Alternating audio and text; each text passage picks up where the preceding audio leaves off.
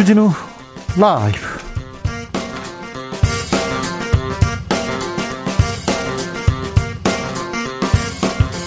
(2022년 3월 1일) 화요일입니다. 안녕하십니까. 주진우입니다.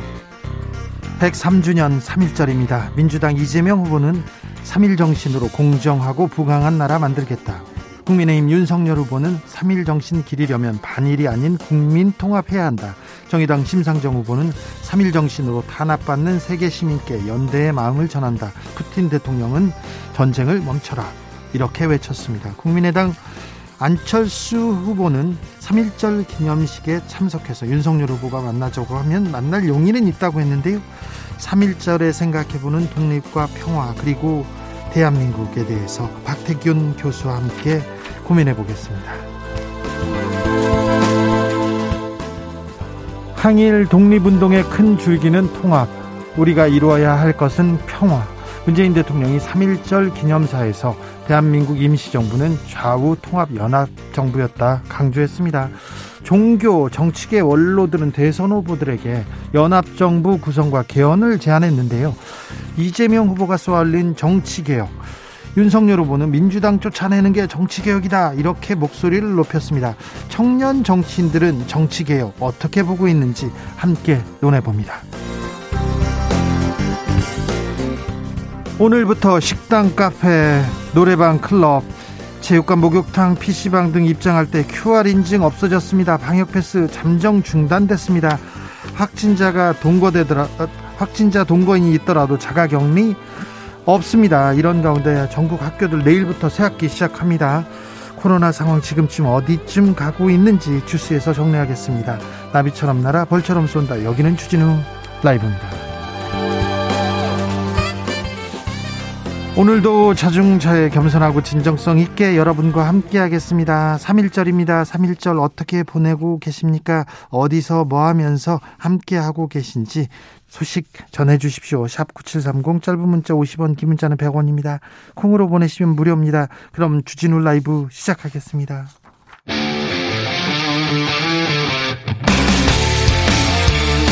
탐사보도 외길 인생 20년 주 기자가 제일 싫어하는 것은?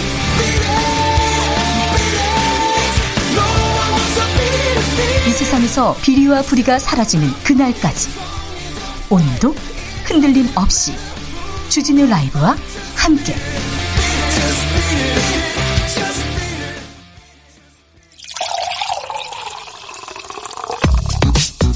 진짜 중요한 뉴스만 쭉 뽑아냈습니다. 줄 라이브가 뽑은 뉴스 주스. 정상근 기자 어서 오세요. 네, 안녕하십니까. 네, 1325님 오늘도 기다리고 있었습니다. 라이브로 해주셔서 감사합니다. 주진우 라이브는 라이브로 여러분을 찾습니다. 정상근 기자는 오늘도 네, 왔습니다. 네. 끌려온 거 아닙니다. 네. 감사합니다. 아닙니다. 네. 코로나 상황 살펴볼까요? 네, 오늘 코로나19 신규 확진자 수는 13만 8,993명입니다. 어제보다 633명 줄었습니다만. 어휴, 다행히 좀 줄었습니다. 네, 이틀 연속 13만 명대 확진자고요. 일주일 전과 비교하면 1.4배에 이릅니다. 네. 어, 위중증 환자도 계속 늘고 있어서 어제보다 12명 늘어난 727명이 됐고요. 사망자도 112명으로 이틀 연속 110명대를 기록했습니다. 특히 양성률이 40.5%로 이 처음으로 40%를 넘기기도 했습니다. 와, 2% 1% 0. 몇 퍼센트 하다가 지금 양성률이 40%가 넘었네요. 오늘부터 방역 지침들이 좀 바뀝니다. 네, 정부는 오늘 0시부터 식당, 카페 등 11종의 시설, 어, 감염 취약 시설, 그리고 50인 이상의 모임, 집회, 행사 등에 대한 방역 패스 적용을 전면적으로 중단했습니다. 어, 지난해 11월 방역 패스가 도입된 이후 4개월 만이고요. 또 4월 1일 시행될 예정이었던 청소년 대상 방역 패스도 잠정 철회가 됩니다. 아울러 확진자와 함께 거주하는 동거인은 모두 수동 감시 대상이 되는데요. 오늘부터 예방 접종력과 관계없이 모두에게 격리 의무를 해제하고 수동 감시 대상으로 어, 됩니다. 3월 새 학기 시작하는데요. 정상 등교 합니까? 네, 전국 각급 학교가 내일부터 새 학기를 시작하는데요. 예, 정부는 큰 틀에서 이 정상 등교를 중심으로 한 원칙을 세운 상황입니다. 예. 어, 다만 재학생 신규 확진 비율 3% 또는 이 등교 중지 비율 15%를 기본 지표로 각 지역이나 학교에서 자율적으로 판단해 어, 정상 교육 어, 혹은 전체 등교와 활동 제한 그리고 일부 원격 수업, 이 전면 원격 수업 등의 이 네 단계 유형, 유형으로 운영이 됩니다. 다만 이달 11일까지 2주간은 새학기 적응 주간으로 확진자가 많아서 감염이 우려되는 지역의 학교들은 수업 시간 단축이나 밀집도 조정, 원격 수업 등을 탄력적으로 결정할 수 있습니다. 네. 이 코로나19 확진 등을 이유로 등교를 할 수 없는 학생은 출석을 인정받는 결석으로 처리되고요. 그런데요. 시험 기간에 오, 코로나 걸리면 어떻게 하죠? 네, 어, 의료기관에 진료 확인서가 있다면 이 결석 처리에 따른 인정점을 부여하기로 했습니다. 그래요? 네. 그렇군요. 아, 러시아와 우크라이나 협상이 있었는데 어떻게 됐습니까? 네, 러시아와 우크라이나가 두 나라와 모두 국경을 맞대고 있는 벨라루스에서 어제 만났습니다. 네. 이 마주 앉는 것도 참 험난한 과정이 있었는데요. 이 현지 시간으로 어제 오후 7시쯤 시작해서 5시간여 어, 만에 종료된 것으로 전해졌습니다. 어, 그리고 양국 대표단은 각자의 수도로 돌아간 것으로 알려졌습니다. 어, 이 회담 결과의 내용은 알려지지 않았습니다만 앞서 러시아 측은 우크라이나의 중립국화 방안을 논의할 것이다라고 밝힌 바 있고 어, 우크라이나는 즉각적인 휴전 그리고 러시아군의 철수 의제를 다룰 것이다라고 밝힌 바가 있습니다. 뭐 극적인 타결 합의는 없었지만 앞섰지만 그래도 다음 회담도 열기로 했고 만나서 얘기한 게 좀 진전된 내용입니다. 그런데 러시아군 이렇게 협상 중에서도 공세 계속 이어갔다고요? 네, 특히 러시아군은 군사시설 위주의 공격에서 방향을 선회해 어, 마구잡이 포격을 벌이고 있다라는 그 서방 언론의 보도가 나왔습니다. 어, 미국 NBC 방송에 따르면 러시아는 어제 우크라이나의 제2도시인 하리코프 민간인 거주 지역에 수십 발의 포격을 가한 것으로 전해지고 있고요. 소셜 미디어에도 하리코프 전역에 폭발이 이어지는 장면이 올라오기도 했다라고 합니다. 예. 어, 미국은 러시아군이 생각보다 거센 우크라이나 저항에 부딪히며 수도 키예프 진격이 늦어지고 있는 상황에서 러시아가 더욱 공격적으로 나올 것이다 이렇게 분석을 했다고 하는데요. 어, 우크라이나 측에 따르면 어제까지 어린이 14명을 포함해서 총 350명이 넘는 민간인 사망자가 발생했다고 하고 어, 유엔 역시 어린이를 포함해서 100명 이상의 사망자가 발생한 것으로 어, 진단했습니다.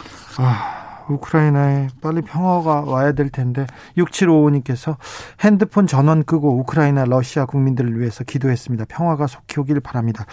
러시아 아 전쟁은 멈춰야 될 텐데요. 우크라이나의 평화를 빕니다. 아, 3일절이었습니다. 문재인 대통령 마지막 3일절 기념사가 있었습니다.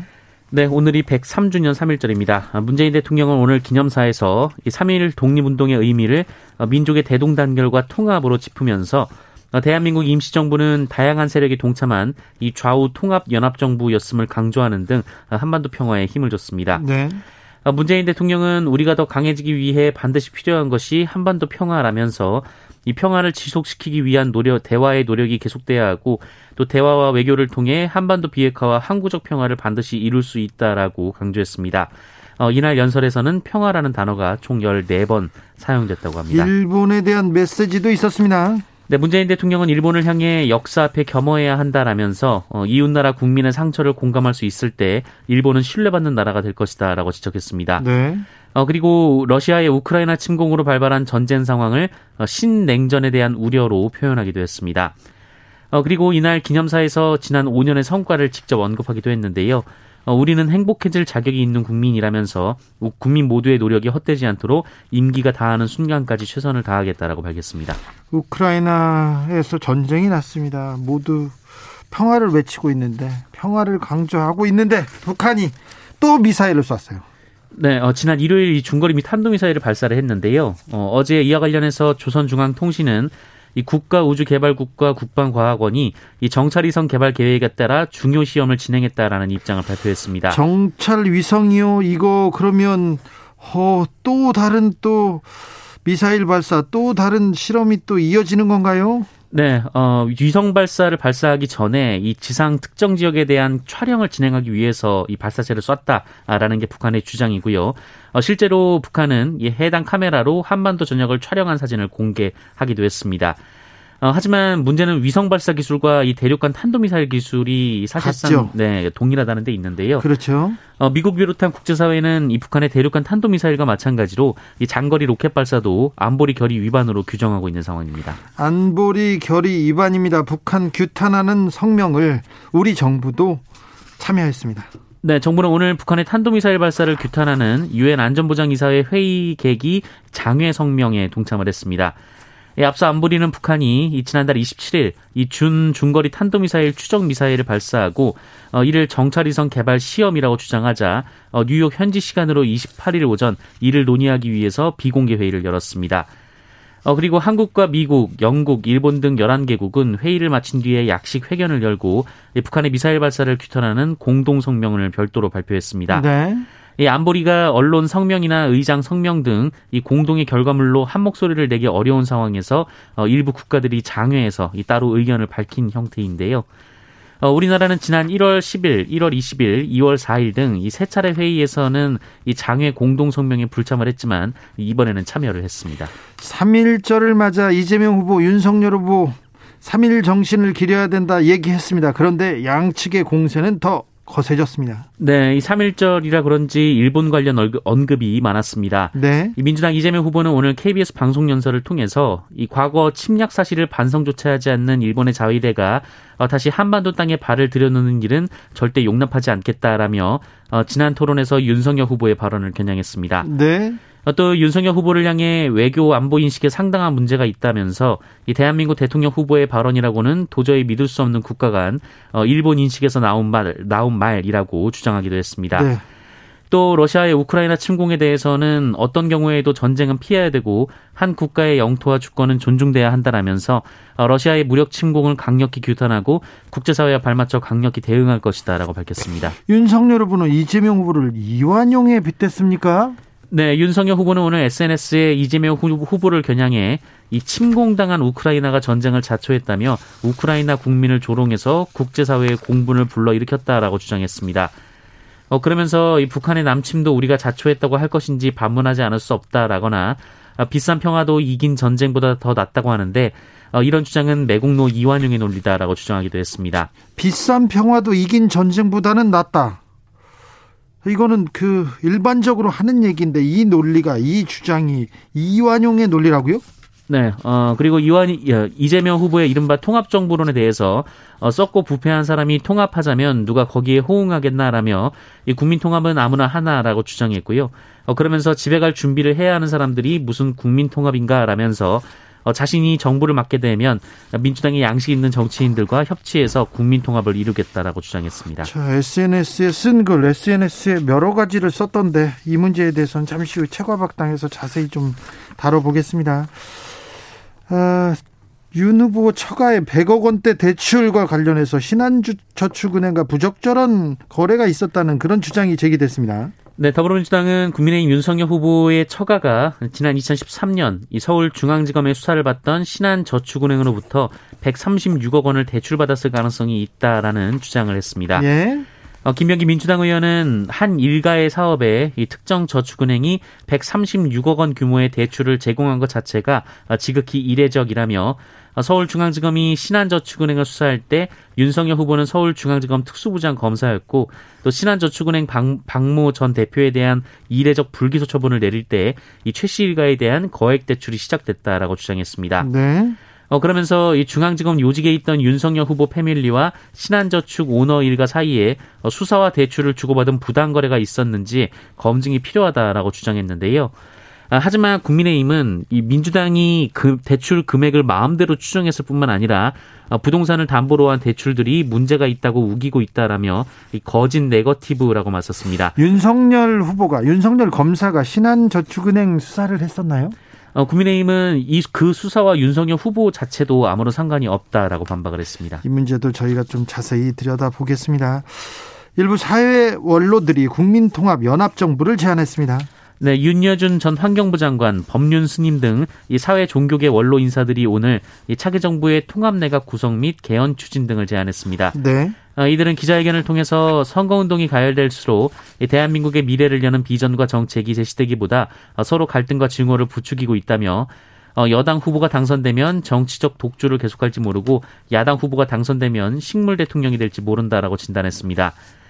어, 그러면서 주요 후보 중 누가 당선되더라도 권력을 독점하지 않고 경쟁했던 이 다른 정당 및 그 후보들과 협력하는 것이라면서 이 단언컨대 협치의 정치, 협력의 정치를 하지 않으면 성공한 대통령, 성공한 정부는 어렵다라고 주장했습니다. 네.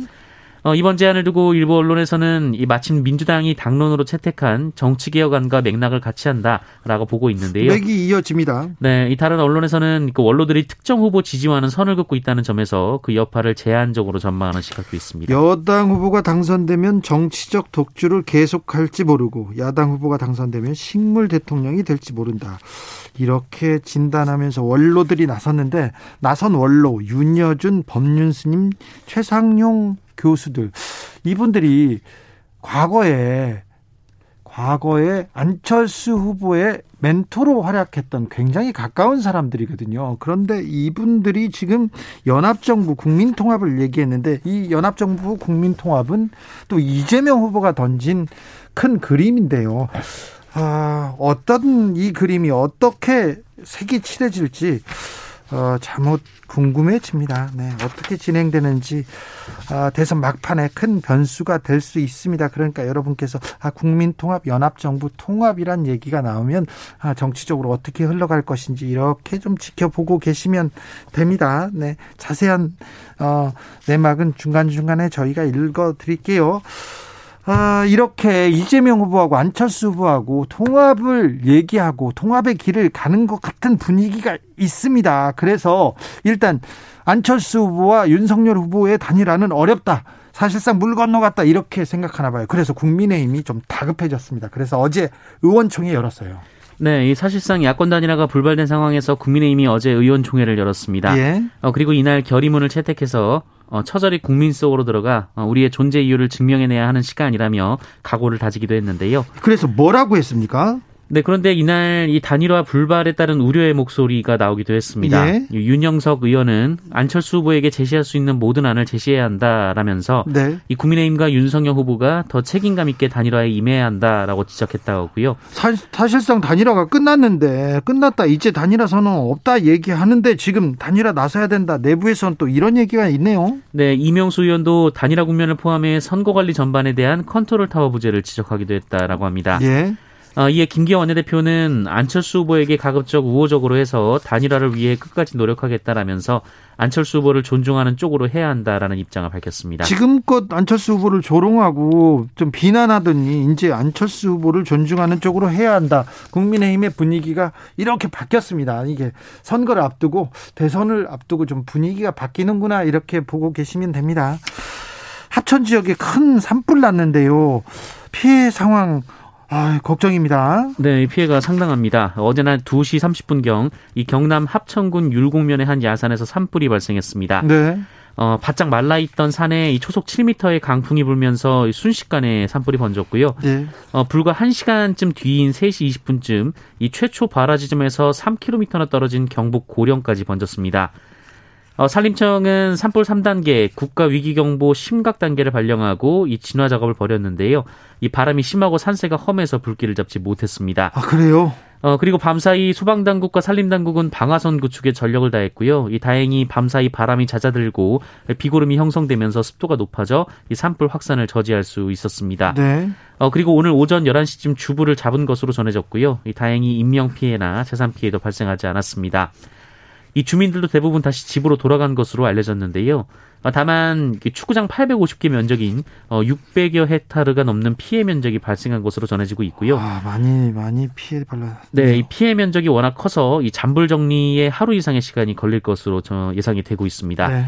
어, 소방과 산림 당국은 산불 원인도 함께 조사할 계획입니다. 2월, 3월 딱딱 이맘때 산이 바짝 말라 있어 가지고요. 조그만 조그만 불에도 이렇게 큰 불이 나기도 합니다. 저도 이 사회부 기자 시절에 2월, 3월에 산불 취재 많이 갔었어요. 갑자기 불이 나서 이렇게 가보면요. 아주 작은 부주의로 큰 불이 나서, 큰 불이 나서, 어, 이렇게 피해도 크고요. 어떤 동네는 다 동네를 태워서 동네가 다 없어지거나 막 이사 가야 되는 그런 상황도 있습니다. 각별히 각별히 산불 조심해야 됩니다. 잔불, 불 조심해야 됩니다. 산 주변에 갔을 때는 담배, 불 이런 거 아예 안 됩니다. 각별히 조심하시기 바랍니다. 음. 소 응급 구조사를 폭행해서 살해한 업체 대표가 있었는데 네. 징역 18년 선고되네요. 네, 소속 응급구조사를 12시간에 걸쳐 폭행해 숨지게 한 응급환자 이송업체 대표가 징역 18년을 확정받았습니다. 예. 어, 살인과 근로기준법 위반 혐의입니다. 어, 그리고 10년 동안의 위치 추적 전자장치 부착 명령도 그대로 유지가 됐습니다. 이 업체 대표는 지난 2020년 12월 이 자신이 운영하는 업체 사무실에서 응급구조사 40대 남성이 구급차를 몰다 교통사고를 냈는데 이 조치를 제대로 하지 않았다라면서 온몸을 12시간가량 폭행해 살해한 혐의를 받았습니다. 12시간 죽을 때까지 때렸습니다. 네, 이 당시 사회에 큰 충격을 준 사건이었는데요. 네. 이 업체 대표가 폭행 중에 치킨까지 시켜 먹으면서 폭행을 이어갔고 어, 쇼크로 의식을 잃은 고인을 난방도 되지 않은 사무실 바닥에 방치한 채 어, 본인은 옆에서 잠을 자기도 했습니다. 어, 결국 고인은 이튿날 다발성 손상으로 숨졌는데요. 어, 업체 대표는 다른 직원들이 범행을 모르도록 은폐를 시도한 것으로도 전해졌고요. 또 예전부터 폭행을 이어왔으며 이 고인의 금품도 갈취한 것으로 확인됐습니다. 이 업체 대표는 살해할 동기와 고의가 없었다라고 주장하거나 이 고인이 평소에 거짓말을 했다는 등 피해자를 비난했으나 재판부는 받아들이지 않았습니다. 살해할 동기와 고의가 없었다. 고의가 없는데 12시간 때립니까? 네. 어떤 경우에도 폭력은 용서받을 수 없습니다. 징역 18년도 매우 가볍다고 저는 보고 있습니다. 네. 주스 정상근 기자 함께합니다. 함께했습니다. 감사합니다. 고맙습니다. 6118님께서 아침 출근길에 QR 작동 중단되었더라고요.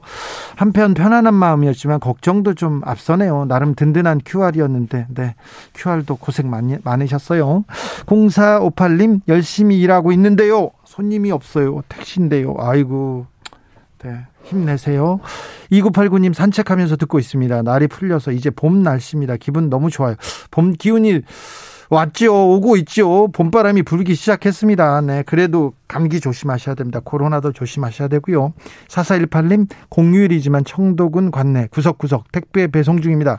라디오는 KBS 고정입니다. 아, 네. 경북 청도에서도 KBS 라디오가 지금 구석구석 가고 있군요. 힘내 주십시오. 교통정보센터 다녀오겠습니다. 김민희 씨.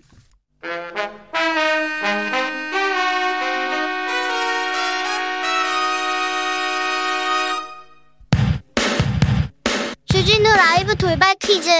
오늘의 돌발 퀴즈는 객관식으로 준비했습니다. 문제를 잘 듣고 보기와 정답을 정확히 적어 보내주세요. 오늘 오전 서울 서대문고에 있는 국립대한민국 임시정부기념관에서 103주년 3.1절 기념식이 열렸습니다. 오늘 기념식에서는 독립선언서 낭독도 진행했는데요. 우리말뿐만 아니라 영어, 프랑스어, 일본어, 중국어, 우리말, 수어 등으로 낭독됐습니다. 3.1 독립선언서는 1919년 3.1운동 당시 민족대표 33인이 한국의 독립을 선언한 글로 이것 독립선언서라고도 불리는데요. 이것은 60간지의 56번째 해를 부르는 단어로 1919년, 1979년이 이것 해에 해당합니다. 여기서 이것에 들어갈 단어는 무엇일까요? 보기 드릴게요. 1번 김희, 2번 이민. 다시 한번 들려드릴게요. 1번 김희, 2번 이민. 샵9730 짧은 문자 50원 긴 문자는 100원입니다. 지금부터 정답 보내주시는 분들 중 추첨을 통해 햄버거 쿠폰 드리겠습니다. 주진우 라이브 돌발 퀴즈 내일 만나요.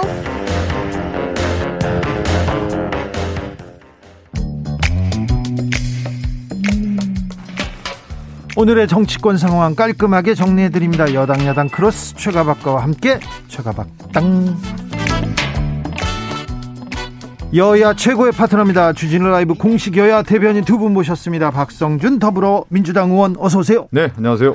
최영두 국민의힘 의원 어서 오세요. 네, 안녕하십니까. 네, 박성준 의원이 좀 네. 얼굴이 표정이 좋으신데 오늘 그 이재명 후보님이 이제 명동에 오셨어요. 네. 어, 중구 제 지역구 명동에 오셔서 아. 유세를 했는데 네. 어, 정말 많은 분들이 오셨고 명동을 가득 메웠다면서요? 명동의 새로운 르네상스를 이제 열어가겠다. 아, 이제 이재명 후보와 함께했고요. 아, 지금 전반적으로 이제 이번 선거의 가장 중요한 승부처가 어디냐 했을 경우는 이제 서울이거든요. 사실은요. 서울이죠.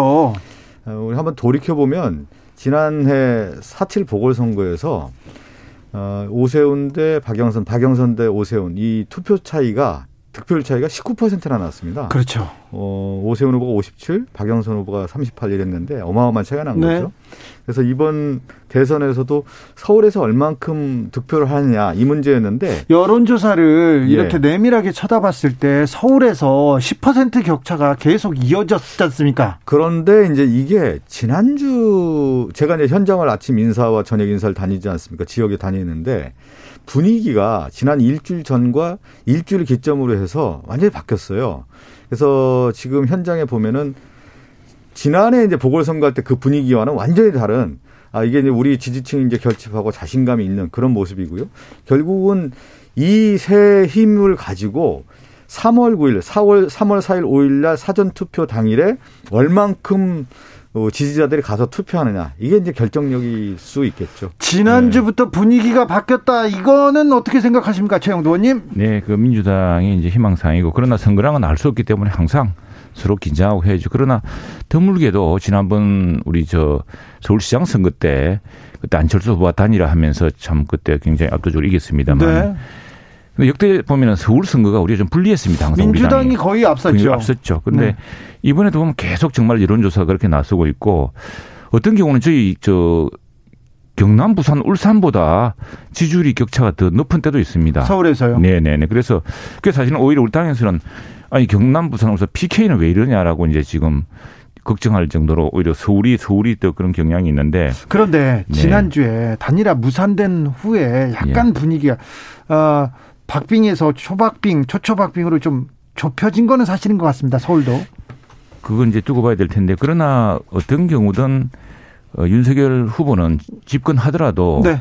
안철수 후보나 또 심상정 후보나 민주당의 또 다수의 의원님들하고 협치할 수밖에 없습니다. 이 108석 의석으로는 한 발짝도 움직일 수가 없습니다. 그렇기 때문에 끝까지 저희들 노력을 할 것이고 또 그런 진정성이 조금 이제 드러날 것 생각하는데 오늘 유세 분위기를 보면은 저희들도 지금 말씀하신 것처럼 조금 그런 것들이 어떨까 걱정을 하고 했는데 중대 앞하고 신촌에서 유세를 안 했습니까? 네, 오늘요. 언론들 이야기 들어보면은 중앙대 앞은 특히 이제 이재명 후보 목요 아닙니까? 네. 근데 중대 앞에서 굉장히 많이 모였어요. 그래서 이게 과거에 이제 쭉 대선 취재를 해본 기자들이 보면은 네. 과거 이명박 박근혜 때도 이러지 않았다 이런 이야기를 하고 그때는 사실은 예. 사람들이 예. 없어가지고 예. 어, 동원을 많이 했고요 버스로 동원을 예. 많이 하고 없어가지고 지난 2012년 대선 같은 경우는 박근혜 아, 후보 같은 경우 그 말이 맞는 말이네요. 네, 그러니까. 포토샵으로 만들어 가지고 만들어 가지고 아. 사람이 많은 척도 했는데 오늘 중대 앞은 좀 다르더라고요. 그리고 신촌도 뭐 많이 모이고 신촌은 특히 이제 우리 젊음의 그 저 상징징 장소 아니겠습니까? 거기에 또 우리 저 같이 경쟁했던 이른바 team of rivals 어, 다 모였습니다. 다 모였고 이 정말 정치 개혁 또는 정치적 협치란 것은 진정으로 누가 이룰 수 있느냐 네. 이런 이야기도 했죠. 선거가 이제 8일 남은 시점에서 이제 선택을 하는 거죠. 네. 그리고 이제 그 지지층들이 이제 결집하는 그런 추세에 있다라고 보기 때문에 양 진영의 어떤 치열한 싸움이라고 하는 거, 그, 그것도 이제 세를 보여주기 위한 힘들이 지금 나오고 있는 것 같고요. 네. 이제 단일화에 대한 부분을 좀 추영두 의원님이 간단하게 좀 언급을 해서 제가 예전에 이제 미국 정치사를 한번 공부할 때 가장 인상적이었던 부분이 하나 있었어요. 또 나왔습니다. 미국 네. 정치사 전문 분야. 2000년도에 미국의 대통령 선거에서 앨 고어와 조지 W 부시가 대결을 하는데요. 예.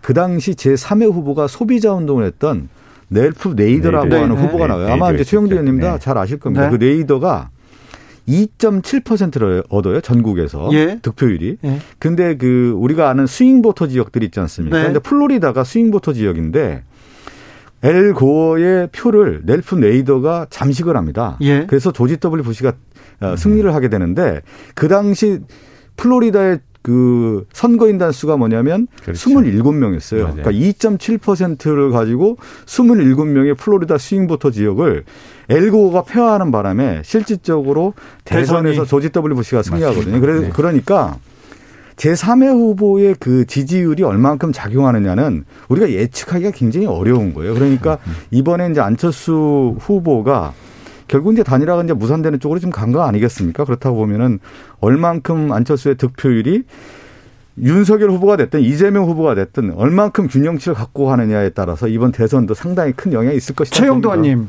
단일화가 좀 무산되는 것 같아서 무산되는 것 같은데 조금 안철수 후보가 좀 불쌍하게 보이나 봐요. 그래서 지금 지지율이 좀 빠지고 있다 이런 얘기도 하는데 어젯밤에 급히 심야 의원총회가 국민의힘에서 네, 열렸습니다. 네, 네. 어떤 얘기 나왔습니까?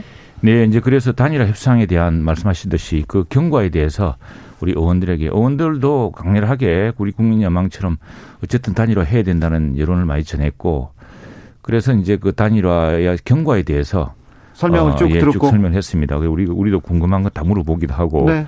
설명을 쭉 상황이 이렇기 때문에 그러나 어, 단일화의 끈을 끝까지 놓치지 않겠다. 우리는 어쨌든 집권하더라도 이번 선거에서 참 이기더라도 네.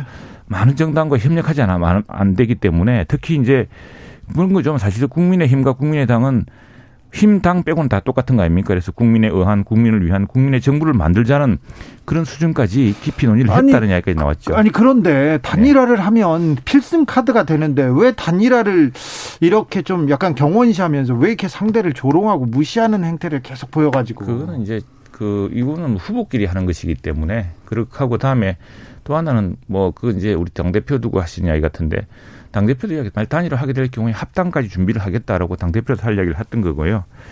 그 뭐 그건 후보끼리 결단해야 될 문제이기 때문에 그러나 우리 내부에서도 그래서 최근에는 어쨌거나 여러 가지 개인적 의견을 내지 말자라는 이제 여론이 높았죠. 후보끼리 결정하지만 실질적으로 이제 그 일을 성사시키는 사람은 이제 주변의 힘인 거고요. 그 네. 주변에 누가 있냐인데 예를 들어서 과거에 DJP 연합할 때 김대중 대통령의 그 전략가가 있다든가 김종필의 전략가 이게 다 해서 물밑 작업을 하는 겁니다. 그렇죠. 물밑 작업을 하는 과정에 대한 것은 공개를 안 하는 거예요. 비공개를 하고 또 설령 그것이 깨졌다고 하더라도 안 하는 것이 이제 마땅한데 제가 이렇게 볼 때 그 전체적인 과정에 볼 때 속, 속된 말로 선수가 없는 거예요. 그러니까 어, 정말 이 일을 해야 된다. 진정성과 신뢰를 가지고 가야 되는 건데 그렇지가 못한 것이 결정적이지 않았나 싶습니다. 저는 이제 단일화 네. 이거는 끝까지 봐야 된다고 생각하는 것이 어, 뭐 DJP 단일화 상당히 전략적으로 이 고수들끼리 하는 단일화였기 때문에 네. DJP 스스로가 어, 어쨌거나 서로를 필요로 하는 보완적인 관계였거든요. 특히 거기에다가 IMF라는 국가적 위기까지 왔기 때문에 네. 경륜의 어, JP 또 정권 교체 DJ 수평적 정권 교체 DJ가 딱 전략적 합의점을 찾았던 부분이 있었는데 정몽준 노무현의 단일화, 노무현 정몽준 단일화의 경우도 마지막 날까지 이게 드라마가 이어졌습니다. 아, 그렇죠. 예, 국회 들어갈 때까지 몰랐죠. 그렇죠. 그래서 어, 그 여론조사로 이제 정몽 노무현 후보 된 것도 아주 굉장히 극적인 반전이었고 그렇죠. 또 마지막에 이제 가다가 그 단일화 전날 파기. 단일화 파기를 했어요. 네. 파기란 이게 파장이 얼마 클까 생각했는데 그러니까 단일화한 것은 어떤 경우든 그게 파기로 끝났든 아니면 극적으로 다시 손을 잡든 마지막까지 투표에 영향을 미치기 때문에 그리고 결국 더 중요한 것은 자 어느 정 어느 후보가 집권했을 때 어떻게 서로가 도움이 필요한 것이냐 민주당 같은 경우는 180석이기 때문에 사실은 크게 다른 지금은 협치를 이야기하지만 큰 도움이 없을 필요 없을 겁니다. 그러나 우리는 절실하죠. 관련해서 네. 얘기를 좀 해서 지금 얘기하는데 이 단일화에 성사됐던 김대중 대통령은 IMF 위기 지금 얘기하셨는데 준비된 대통령으로서 그 당시 97년대에 새로운 시대를 준비할 수 있는 DJ의 이미지가 있었습니다. 새 시대 아이콘이었죠. 2002년도에는 노무현 대통령이 그 당시 한국 정치에서 87년 체제에 가장 병리를 형성했던 지역주의를 타파로 해서 온몸으로 던져서 새로운 정치를 하겠다라고 하는 새 시대 아이콘이 노무현 대통령이었습니다. 근데 지금 윤석열 후보는 새 시대의 아이콘이 아니라 구시대의 아이콘인 것이죠. 과거로 가는 것이죠. 지금 시대에 뭐냐면 이제 대외정 아니 제가 말씀드리는 지 않습니까? 대외 정책으로 봤을 경우에는 평화로 가야 되는 거고 국내 문제에 있어서는 결국은 어, 통합으로 가야 되는 문제인데 어, 윤석열 후보가 지금 전체적인 전략을 봤을 때는 새 시대 의 아이콘이 아니라 구시대의 어떤 퇴행적, 과거 지향적 모습을 보이니까 이것이 어떤 단일화에 있어서의 어떤 신뢰성에 어, 새로운 시대 정신에 담아낼 수 없는 모습이다. 저는 이렇게 보고 있습니다. 그러니까 성공한 대통령은 그 당시 시대의 새로운 시대의 아이콘이었습니다. 네. 네. 제가 네. 97년도 DJP 이렇게 단일화할 때는 저는 그때는 뭐 기자가 아니었으니까 잘 모르는데 2002년 단일화할 때 어, 노무현 대통령하고 정몽준 후보 이렇게 단일화할 때 단일화 현장마다 제가 조금 옆에서 지켜봤어요. 취재하면서 그리고 소주 포장마차에서 단일화 선언하고 예, 소주 예. 먹을 때 저, 저도 옆에서 음. 짠 하고 있었거든요. 2007년에는 어 저기 정동영 후보하고 문국현 후보 단일화할 때 둘이 만나는데 제가 옆에 앉아 음. 있었어요. 음. 그리고는 2012년에는 어 저 안철수 후보와 문재인 후보가 단일화하기 전에도 만나고 했을 때도 제가 그걸 취재를 이렇게 했는데 이번에는 좀 상호 존중 그리고 단일화의 열망 같은 게 조금 국민의힘에서 부족하지 않았나 저는 그런 생각 듭니다. 조혜숙님께서 후보 단일화에 대한 열망은 최영두 의원님이 가장 강하신 것 같아요. 정작, 정작 윤 후보님은 뜨뜻미지근한 것 같고요. 대표님은 뭐 말할 것도 없고요. 근데 이런 가운데 어 안철수 후보와 지금 윤석열 후보의 단일화가 지금 지지부진해지자 이재명 후보가 정치 개혁 그리고 통합 정부 이렇게 던지고 나왔습니다. 이런 가운데 이재명 김동연 후보가 오늘 오, 오늘 회동을 한다는 소식 들려옵니다. 단일화 선언 가능성, 통합 정부 구성 가능성도 예측됩니다. 오늘 아, 그래서 이 정치 개혁이 다시 화두로 떠올랐는데 오늘 두 후보는 어떤 얘기를 했는지 유세 현장 음. 잠깐 들어보고 오겠습니다. 먼저 윤석열 후보 서울 중대 앞으로 가보겠습니다. 정치 개혁이라는 얘기도 선거 열을 앞두고 말이 되는 소리입니까? 왜 5년 동안 안 했고 선거운동 시작된 지가 벌써 몇 달인데 앞두고 이런 소리 합니까? 국민 여러분을 공작과 세뇌와 기만의 대상으로 생각하는 사람들입니다. 정권 교체가 정치 개혁입니다. 저 같은 정치 신이 이 나라의 정부를 맡게 되는 것이 엄청난 정치 개혁 아닙니까, 여러분? 정권 교체가 정치 개혁이다. 윤석열 후보는 크게 외쳤습니다. 이재명 후보의 정치 개혁도 들어볼까요? 서울 명동으로 가보겠습니다. 저들만 아니면 된다. 심판만 하면 된다. 이렇게 정치하는 세력이 어떻게 국민들에게 미래의 희망을 만들겠습니까, 여러분? 약속드립니다. 국민의 마음을 하나로 모으는 국민을 위한 통합 정부를 만들겠습니다. 좋은 정책이라면 박정희 정책, 김대중 정책 가리지 않겠습니다.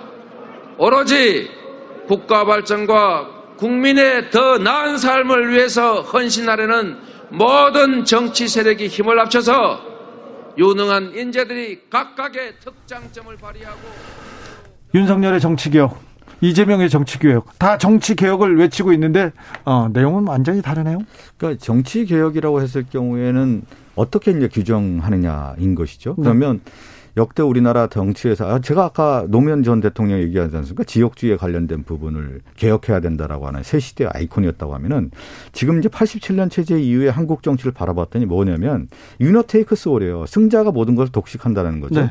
그리고 또 하나 뭐냐면 유권자의 민심을 제대로 반영하지 못하는 선거 제도에 있다. 네. 그러다 보니까 선거만 끝나면 선거가 끝나면 그리고 이제 선거 과정도 그렇고 모든 정치 과정을 보면 내가 이기기 위해서는 상대가 못하는 쪽으로만 밀어내는 쪽으로 상대방만 공격하면 그렇죠. 된다. 상대 약점만 공격하면 된다라고 하는 정치가 있었다라는 거죠. 그러니까 정치라고 하는 것은 결국에 플러스 정치가 되고 통합 정치가 되고 시너지가 나야 되는데 그래서 민주당에서 정치 개혁안 냈는데 그렇죠. 개헌을 하고 다 그 권한을 내려놓겠다고 하는데 그거 믿어도 됩니까? 그럼요. 그 뭐냐면 이제 한국 시 제가 얘기했잖아요. 새로운 시대의 아이콘이 되려고 하면 새 시대의 어떤 정치의 비전을 보여줘야 되는 것이죠. 그러니까 윤석열 후보가 얘기했던 정치 개혁이라고 하는 것은 내용이 없는 거예요. 구호만 있는 거고 정권 교체 하겠다라고 하는데 그 다음에 소화 무엇을 할 것인지에 대한 내용이 없다 보니까 결국은 심판만 하겠다라는데 그것이 오히려 윤석열 후보에 대한 심판으로 갈 수 있는 것이죠. 네. 그러니까 내용을 담아야 되는 겁니다. 총리는 어떻게 하는 거고 네.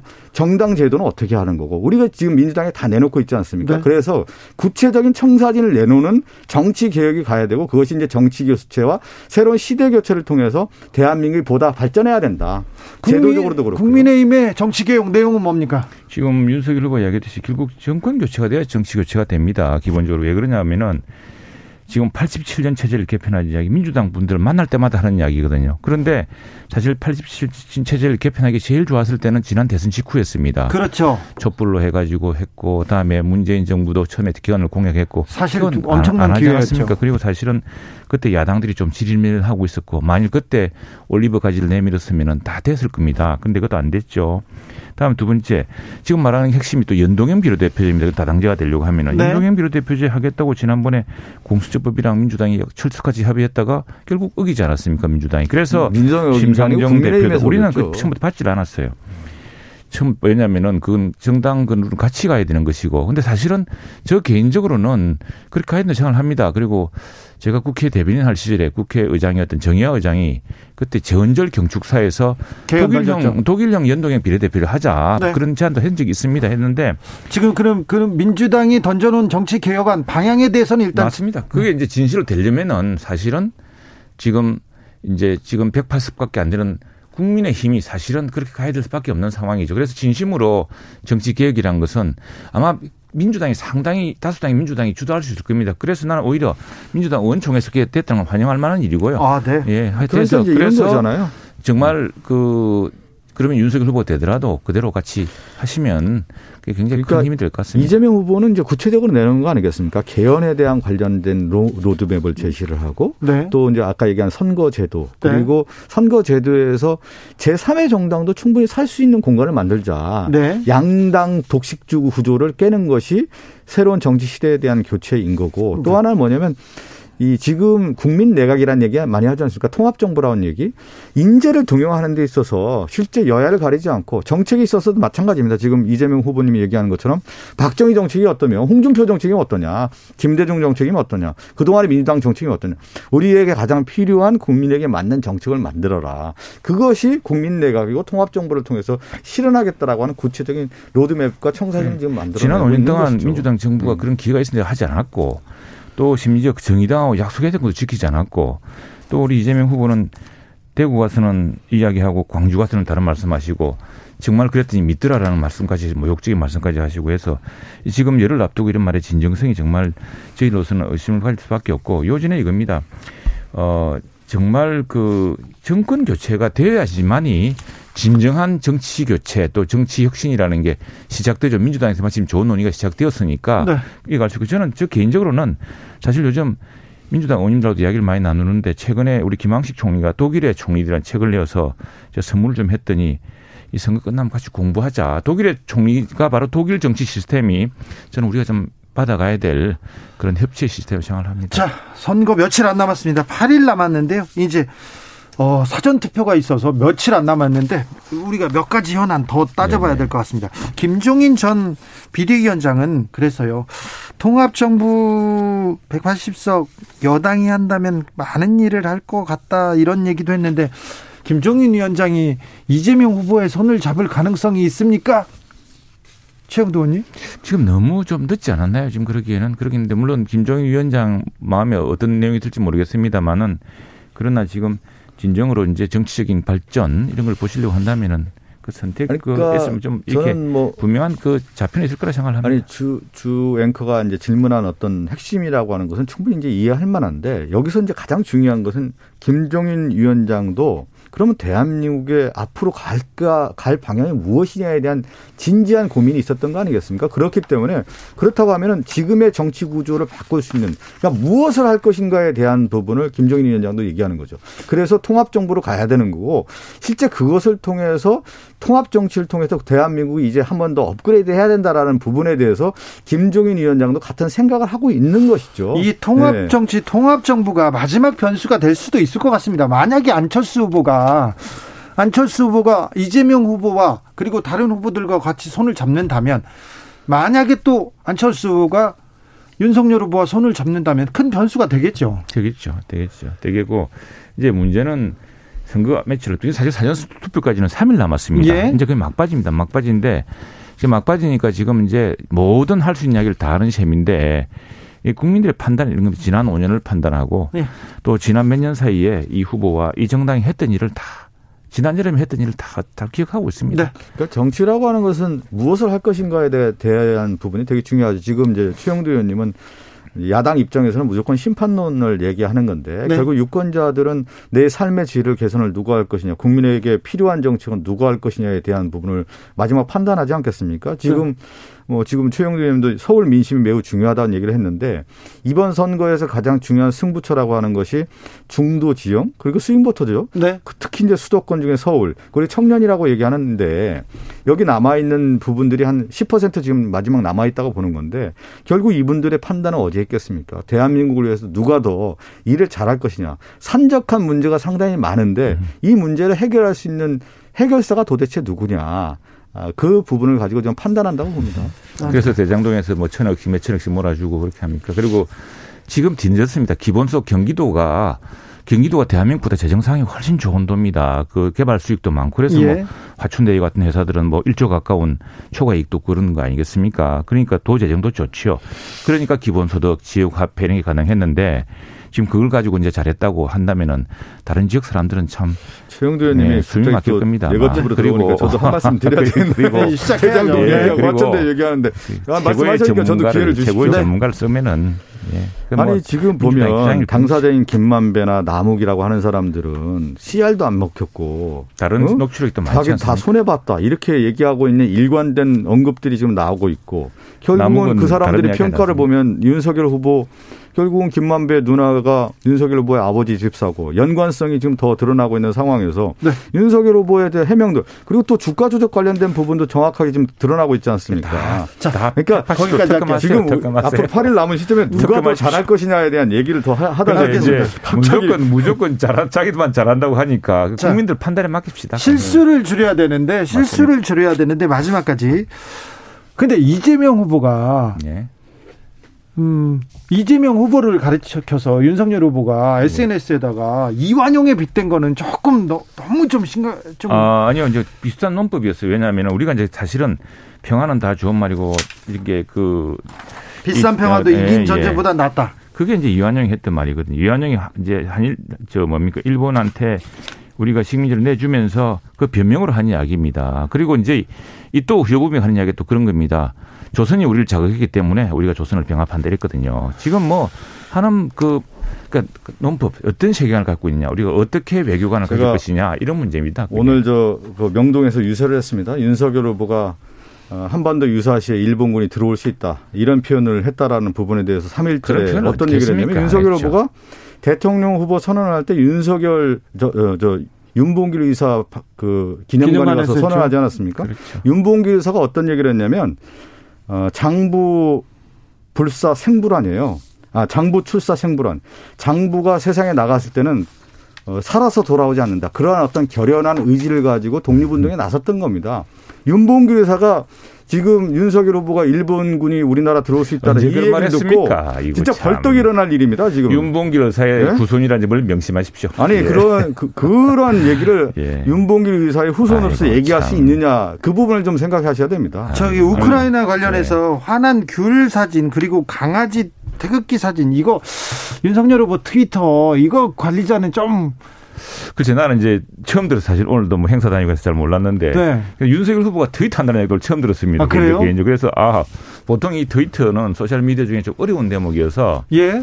우리 당의 저 유력 주자들은 별로 하진 않았습니다. 그래서 야 상당히 그 소셜 미디어 지평을 넓혔구나라고 나 우선 그 생각을 했고 너무 긍정적으로 생각하시는 거 아니에요? 뭔지 모르겠는데 소셜 미디어 대단히 민감하기 때문에 그렇죠. 매우 주의해야 된다 이런 교훈도 있는 것 같습니다. 맞습니다. 네. 그런 개사관이는 연장선상이죠. 무슨 소리야 또 뭐, 보면은 실질적으로 이 상징적 의미가 무엇인지에 대한 것을 생각하지 않고 그냥 단편적으로 지금 그 약간 그 지금에 필요한 걸로만 이제 하다 보니까 결정적으로 이런 실수들이 일어나는 것이죠. 자, 마지막입니다. 박빙이 뭐가 마지막입니까? 초박빙인데 예. 최영도 의원님 네. 윤석열이 이깁니까? 이겨야죠. 이겨야죠. 예, 이겨야 자, 됩니다. 이재명이 이깁니까 박성준 의원? 이겨서 저는 이재명 후보님의 가장 큰 장점은 굴복하지 않는 용기인 것 같아요. 여기까지 그게 온, 무섭습니다. 그게. 예, 여기까지 온 이유는 이 하나하나 역경과 고난을 이기면서 실적과 검증된 후보 아니겠습니까? 그렇다고 하면 국민들에게 마지막 선택은 어떤 거냐? 결국 믿을 수 있는 뭐 이 많은 어려움들을 극복할 수 있었던 후보가 아니겠느냐 이렇게 생각합니다. 그런 공감대가 있기 때문에 어, 마지막 그 중도층에게 호소력이 있다고 봅니다. 마지막 질문입니다. 네. 이재명, 김동연 후보가 지금 만나서 정치 네. 교체, 통합 정부에 대해서 의견을 나눴다고 하는데 네. 이건 어떤 영향을 미칠까요? 그 지난번에 우리 윤석열 후보도 만났다 그러죠. 저는 네. 뭐 김동연 부총리 잘 알고 상당히 어느 정부에서든 유능한 역할을 하실 거라 생각을 합니다. 그런데 뭐 그렇게 지금 선거를 앞두고 개인적인 뭐 그런 선택을 하실 거라고는 생각지 않지만 그건 뭐 저 다 우리 양 후보끼리 서로 만나서 서로 이야기 의견을 또 나눌 수 있는 것이죠. 제가 중요한 것은 뭐냐면은 윤석열 후보 왜 윤석열 후보냐 정치 교체를 사람들이 원했기 때문입니다. 그래서 정치 경험도 없는 사람을 사실 차출한 겁니다, 국민들이. 이래서 본인이 생각은 했겠습니까? 그런데 그러니까 이제 그 네. 최고의 장군들, 최고의 외교관들, 최고의 경제적 기통을 불러서 네. 나라를 그 이재명 후보와 그 김동연 후보가 만나는 것은 진지한 고민인 것이죠. 대한민국의 앞으로 나갈 방향에 대한 청사진을 어떻게 그릴 것인가에 대한 의견 교환이고 그것을 결국은 통합 정부라든가 정치 교체를 통해서 필요하다는 어, 공감대가 형성됐기 때문에 저는 만났다고 보고요. 네. 최가 박당 여기서 줄이겠습니다. 박성준, 네. 최영두, 최영두, 박성준 두 분 감사합니다. 네, 감사합니다. 네, 건강 챙기면서 선거운동 하시고요. 네. 저희는 6시에 2부에서 더 뜨겁게 토론해 보겠습니다.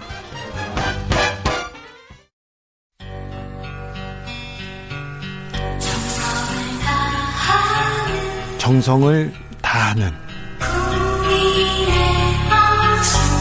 국민의 방송 KBS 주진우 라이브. 그냥 그렇다고요.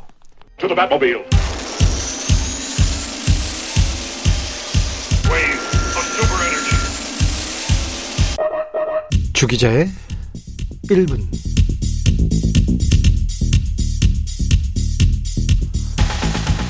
도산 안창호 선생의 막내 아들 안필영 선생님이 지난 26일 밤 미국 LA에서 눈을 감았습니다.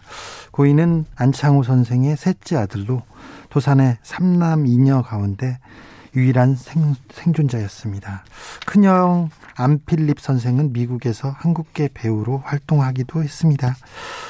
독립운동가 후손들은 해방 후에도 고국으로 돌아오지 못하고 타국에서 또 도는 경우가 많습니다. 고국에 돌아와서도 친일파에 쫓겨 다니다 이름을 바꾸고 산 독립운동가 후손도 있습니다.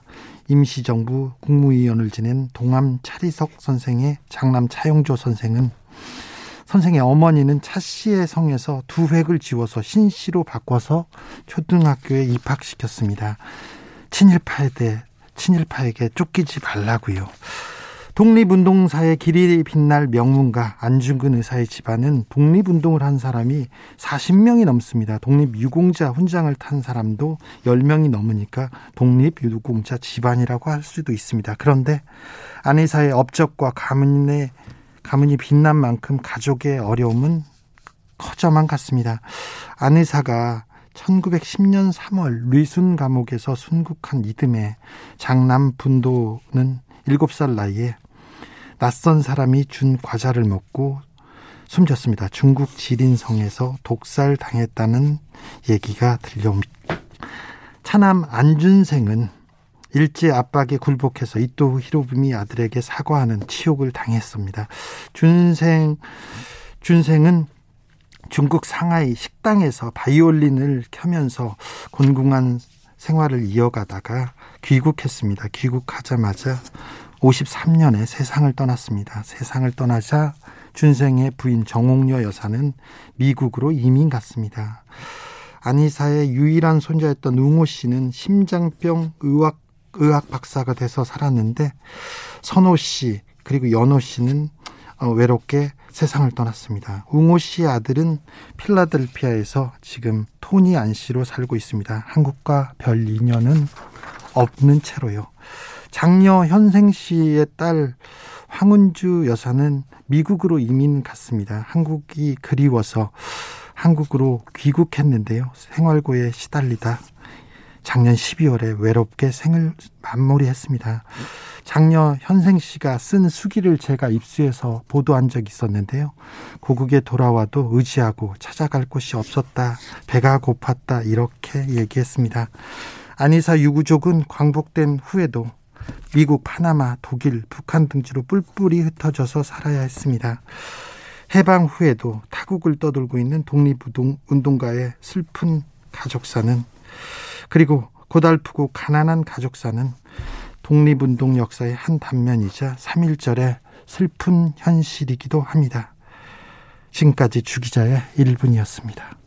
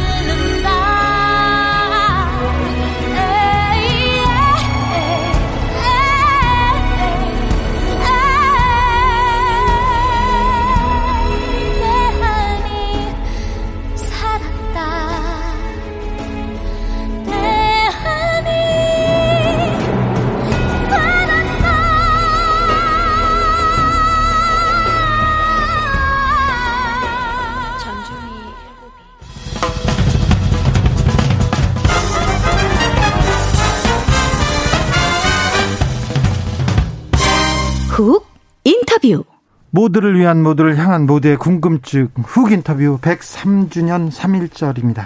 문재인 대통령은 기념사에서 한반도 평화를 강조했고 일본을 향해서는 일본은 역사를 직시하고 역사 앞에 겸허해야 한다고 했습니다. 그리고 항상 대화의 문을 열어두겠다고도 했습니다. 3월 1일 3.1절의 의미 그리고 대한 독립과 세계 평화의 이야기 나눠봅니다. 서울대학교 국제대학원장 박태균 교수 모셨습니다. 안녕하세요. 예, 안녕하세요. 교수님 안녕하십니까? 네. 네. 박정현이 부른 대한이 살았다는 노래였습니다. 네. 네. 왜 독립운동가의 후손들은 외국을 떠돌고 왜 고국에 돌아오지도 못하고요. 친일파 자손들은 떵떵거리면서 친일파 할아버지 감사합니다 하고 이렇게 잘 살고 있습니까?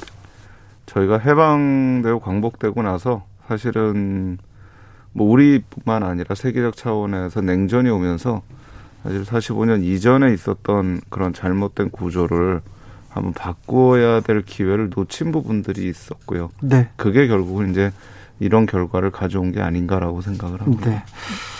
대한독립 만세를 네. 뜨겁게 외쳤던 3.1절, 그게 103년 전 일인데요. 네. 3.1절의 의미, 왜 우리가 3.1절을 되새겨봐야 하는 이유가 뭡니까? 저는 일단 학생들한테 그런 얘기를 합니다. 만약에 3.1 우리 독립운동이 없었으면 한국 사람들이 식민지를 원하지 않고 독립을 원한다는 것을 어떻게 알릴 수 있었을까? 아, 네. 그 당시는 여론조사도 없었고요. 예. 일본은 계속해서 아 이게 한국 사람들이 원해서 자기들이 이 합방을 한 거다 이런 주장을 하고 있었기 때문에 네. 저는 이거 자체가 우리 민족이 우리 자신의 국가를 갖고 싶어 한다라는 것을 보여준 것이고 또 그렇게 보여주었기 때문에 1943년 카이로에서 강대국들이 모여서 회의를 할 때 아시아에서 유일하게 딱 한국만 언급을 합니다. 한국을 독립시켜줘야 된다. 아, 그래요? 네.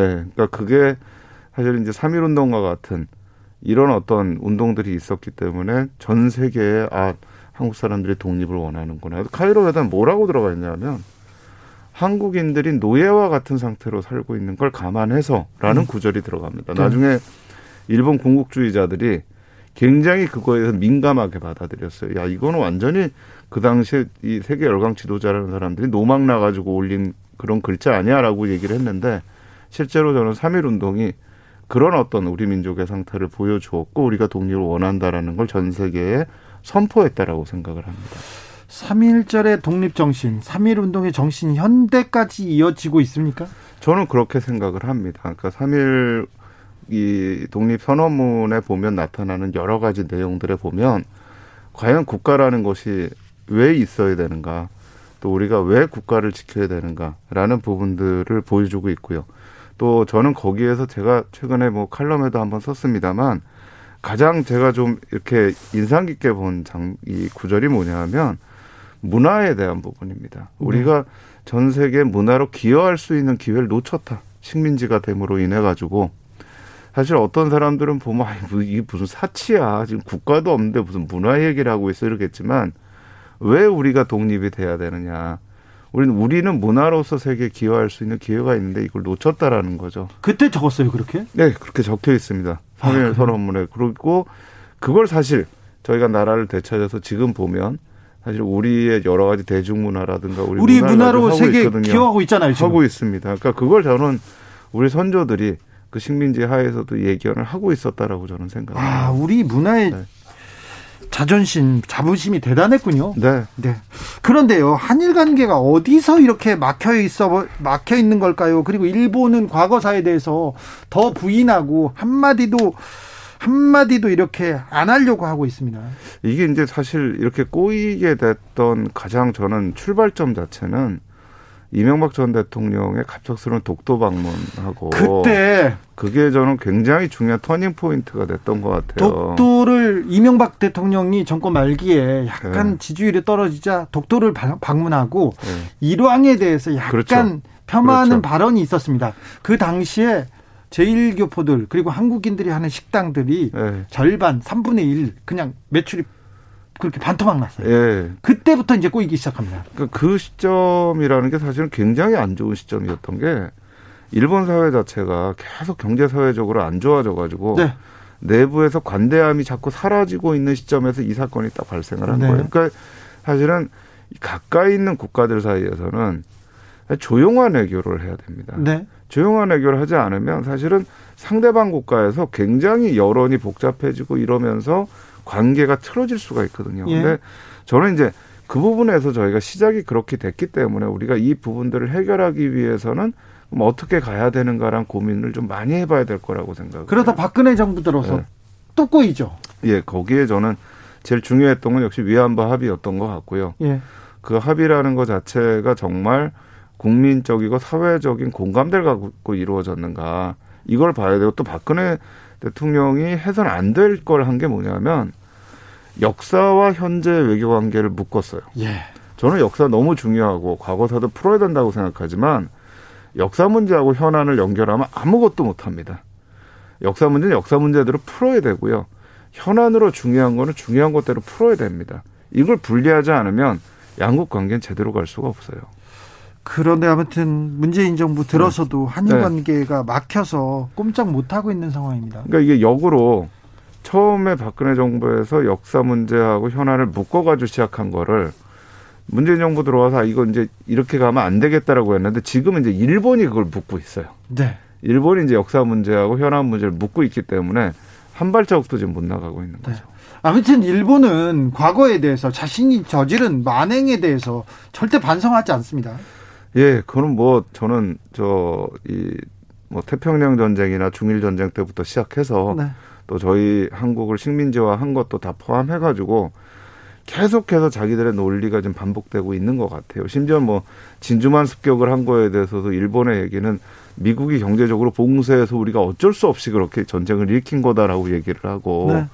뭐 대동아 공영권 내세우면서 식민지화하고 아시아화한 거는 자기들이 그쪽에다 문명을 해가지고 그렇죠. 미국과 영국이라고 하는 귀축들을 내쫓기 위해서 하고 니네 보호해주기 위해서 한 거다. 근데 실제로는 엄청난 수탈이 발생을 했거든요. 그렇죠. 네. 그러니까 사실 이런 부분들에서 제가 생각하는 거는 과거사 문제 해결이라는 거는 돈과 보상의 문제 뭐 살아계신 분들이 있을 때는 저는 보상의 문제가 중요하다. 근데 지금은 이제 이분들이 좀 돌아가시는 분도 생기고 우리 지금 2세대, 3세대들에 오잖아요. 지금에 있어서는 양국 사회가 과거사 문제에 대해서 객관적 사실에 기초한 공감대를 갖는 게 저는 제일 중요하다라고 생각을 해요. 그게 없으면 어느 순간에 어떤 터닝 포인트에 또 다시 관계는 계속 나빠졌다 좋아졌다 이걸 반복을 하게 될 수밖에 없다고 생각합니다. 네. 반성하지 않는 일본 참 그를 그들을 쳐다봐야 되는 이웃 나라 우리 이웃 나라들 참 걱정이 큽니다. 손기성님께서 위안부 문제 언제까지 네. 우려 먹을래? 크크 그렇게 물어봤습니다. 네. 반일을 정치적으로 이용하고 있다 이렇게 야당에서는 이걸 또 정치적으로 비판하기도 합니다. 저는 이게 일본과의 문제라는 거는요, 이거는 정치적으로 해석할 문제라고 생각하지 않아요. 이거는 지금 뭐 우리나라뿐만 아니라 전 세계적으로 보면 대외 관계가 굉장히 정치화돼 있습니다. 예. 그러니까 내부 정치에 의해서 대외 관계가 움직이고 있어요. 그런데 대외 관계는 정치 이념의 문제가 아니고 국가와 사회의 존망이 걸린 문제입니다. 특히 일본과의 문제는 우리가 과거사 문제만 있는 게 아니고 한일 간의 경제적인 관계 문제도 있고 또 이게 이웃 나라이기 때문에 뭐 안보 정치 모든 부분에서 한국과 일본이 현안을 풀어야 되는 문제인데 이 문제를 가지고 자꾸 이걸 정치적으로 이용한다 또 이용하는 사람들도 있죠. 네. 그건 저는 좀 잘못된 시각이라고 생각을 네, 합니다. 알겠습니다. 역사는 역사대로, 정치는 정치대로 네. 묶어서는 안 되는데요. 러시아 우크라이나 침공 문제도 정치적으로 좀 이용되는 것 같은데요. 이거 근본 원인은 어떻게 보고 계시는지요? 그러니까 저는 뭐 러시아 우크라이나 문제는 좀 저는 역사적으로 좀 짚고 가야 되는 이해가 좀 필요하다라고 생각을 해요. 예. 물론 지금에 있어서 이런 어떤 국제적인 문제를 전쟁으로 풀라고 했다는 전 러시아 결정에 대해서는 분명히 저는 그건 잘못된 거다. 반대합니다. 네, 전쟁은 전쟁은 아니다. 절대 아닙니다. 네, 절대 아니다라고 생각하지만 사실은 그 이면에 보면 1990년대 초에 우크라이나가 소련 연방으로부터 독립을 하면서 그 이후부터 약 30년 동안 진행돼 왔던 여러 가지 문제들이 저는 쌓이고 쌓이고 쌓였던 것 같아요. 네. 그리고 이 쌓이는 과정에서 우크라이나의 위치를 보시면 우크라이나가 사실 러시아에 붙어 있습니다. 국경을 접하고 있으면서 동유럽과도 또 이 여러 나라와 국경을 접하고 있는 굉장히 중요한 위치에 있기 때문에 사실 러시 이 우크라이나가 어떤 외교 정책과 어떤 대외 정책을 하느냐가 러시아의 안보 문제에 또 직접적으로 연결되는 부분들이 있습니다. 그러니까 네. 사실은 어떤 지도자들이 우선 첫 번째는 전쟁은 안 된다라는 것. 그럼 네. 전쟁을 일으키지 않기 위해서 전쟁 또는 전쟁을 막기 위해서 지도자들이 어떤 노력을 해야 되는가는 저는 굉장히 중요한 것 같아요. 근데 사실 이 전쟁 책임은 일차적으로는 저는 러시아한테 분명히 있다라고 생각을 하지만 우크라이나에서도 사실은 그 책임으로부터 자유로울 수 없는 부분도 저는 존재한다고 생각을 합니다. 네. 러시아 우크라이나 사태가 우리나라한테는 좀 특별히 큰 생각할 점을 많이 던져주는 것 같아요. 그리고 뭐 불안해하는 사람들도 있고요, 실제. 네, 그러니까 저는 사실 이게 지정학적 위치에서 좀 보여지는 것 같아요. 그러니까 우크라이나 같은 경우에 그 역사를 보면 뭐 12세기에 몽골 침략을 받았고요. 우리도 이제 고려가 몽골의 침략을 받았었죠.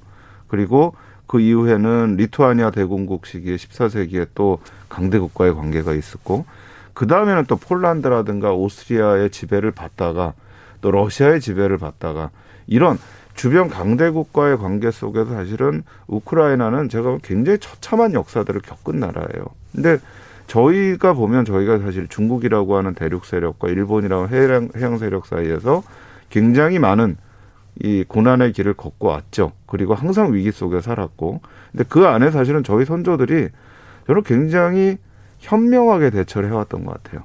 어떻게 보면 전쟁의 횟수라든가 이런 걸 보면 우크라이나하고는 비교가 안 될 정도 사실은 상대적으로 어떤 평화로운 그런 역사를 가지고 왔었어요. 예. 근데 그럼에도 불구하고 사실은 한 번만 삐끗하면 어떤 일이 일어날지 모르는 게 저는 우리 한반도의 상황이고 동북아시아 상황이라고 생각을 합니다. 그러니까 우크라이나 상황을 보면서 우리가 앞으로 어떻게 한국의 대외 정책을 풀어나갈 것인가에 대해 깊이 저는 교훈을 좀 받고 고민하는 그런 기회가 됐으면 하는 생각입니다.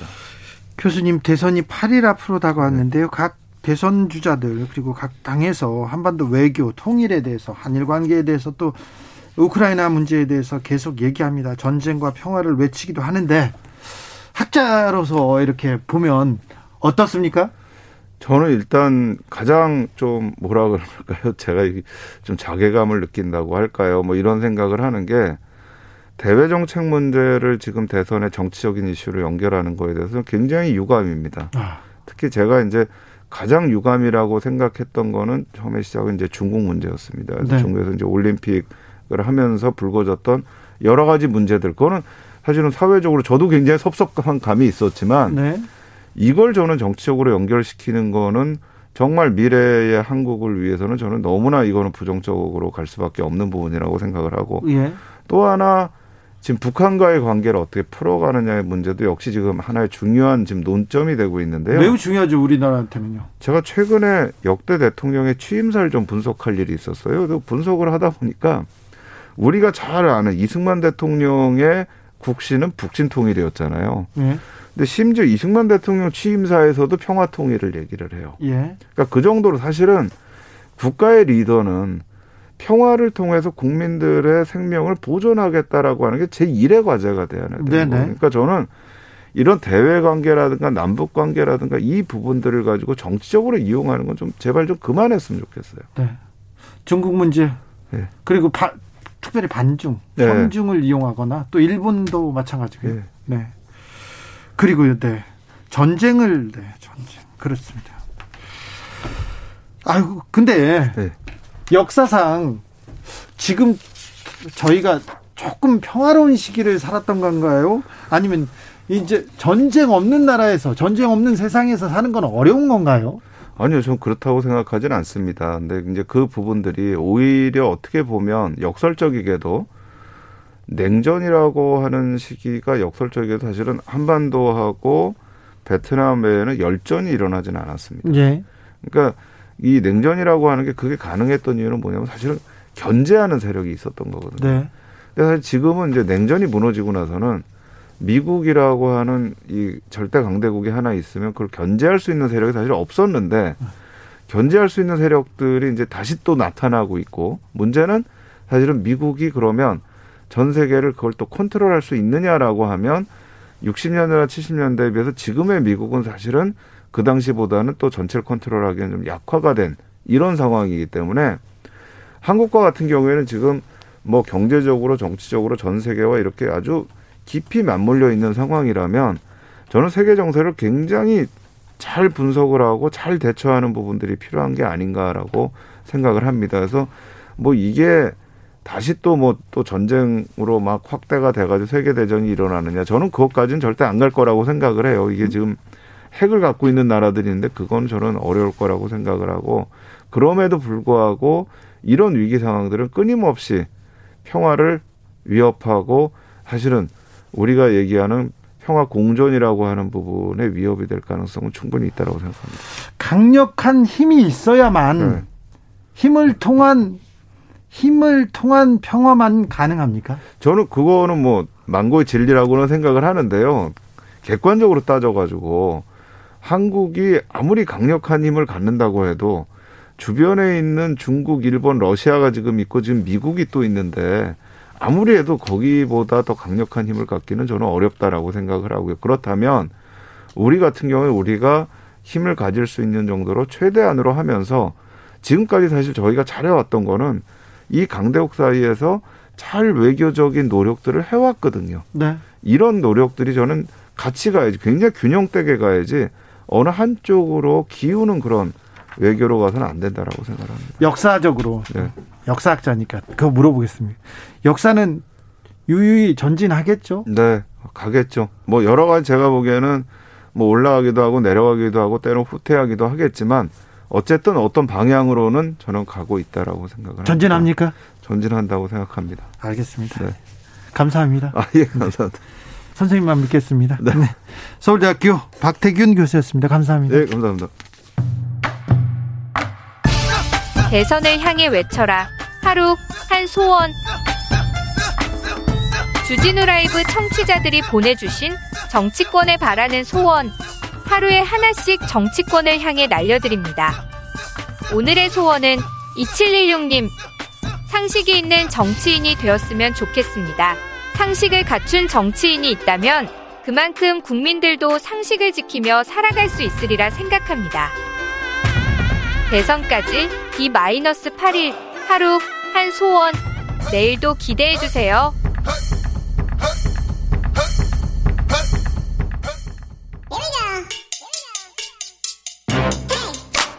뉴스를 향한 진지한 고민 기자들의 수다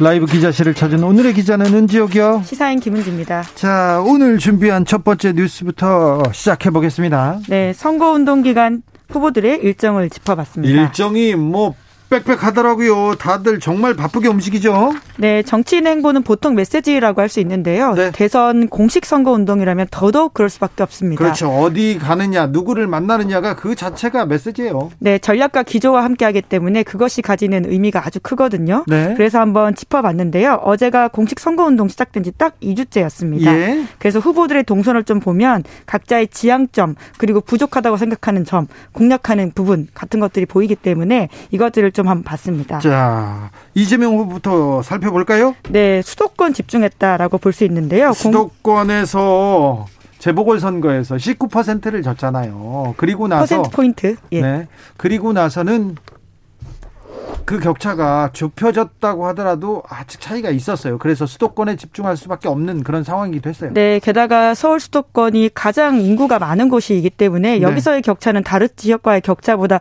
훨씬 더 표수차가 많다라고 볼 수밖에 없거든요. 네. 그래서 이재명 후보로서는 더욱더 공략해야 되는 곳인데요. 역대 대선에서 가장 수도권에 열심인 후보가 지금 이재명 후보일 겁니다. 네, 오늘도 이재명 후보는 서울에서 선거운동을 했는데요. 물론 네. 윤석열 후보도 서울에서, 서울에서 선거운동 했습니다. 네. 공식 선거운동 14일 중에서 5일을 수도권 유세했다. 이렇게 경향신문이 보도했는데 네. 다른 지역을 경유해서 수도권을 찾은 날도 2일이 있었기 때문에 선거 기간 절반을 수도권에 할애했다. 이렇게 봤습니다.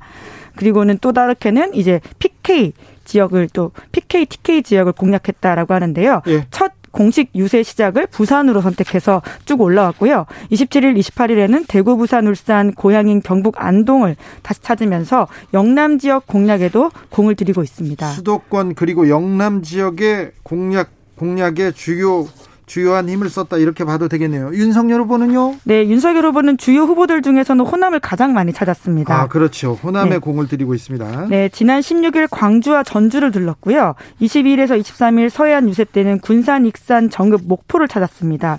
그리고 국민의힘 계열 대통령 후보 중에서는 처음으로 김대중 전 대통령 생가가 있는 신안까지 갔다라고 하는데요. 신안 하이도에 네, 예, 물론 10분밖에 안 되는 아주 짧은 시간이긴 했지만 아, 짧게 머물렀군요. 네, 왜냐하면 이게 그 다음 나가는 배편 자체가 많지가 않아서 아이. 정말 예, 저희 취재 기자, 저희 사진 기자도 같이 갔다 왔는데 주마간산이긴 했다라고 합니다. 신안 하이도 가면 그 낙지 먹고 와야 되는데 물론 진짜 맛있는데요. 예, 대선 선거 운동 기간이라고 하는 게 그렇게 시간 내는 게 쉽지가 않아서 아마 그 갔다 다른 자체에 굉장히 의미를 두는다 이렇게 그렇죠. 보시면 될것 뭐 같은데요. 기사가 많이 나왔습니다. 네, 그리고는 이제 호남 방문 기간에 복합 쇼핑몰을 지역 현안으로 띄웠고 김대중 전 대통령의 정신을 계승하겠다 이렇게 강조하고 있습니다.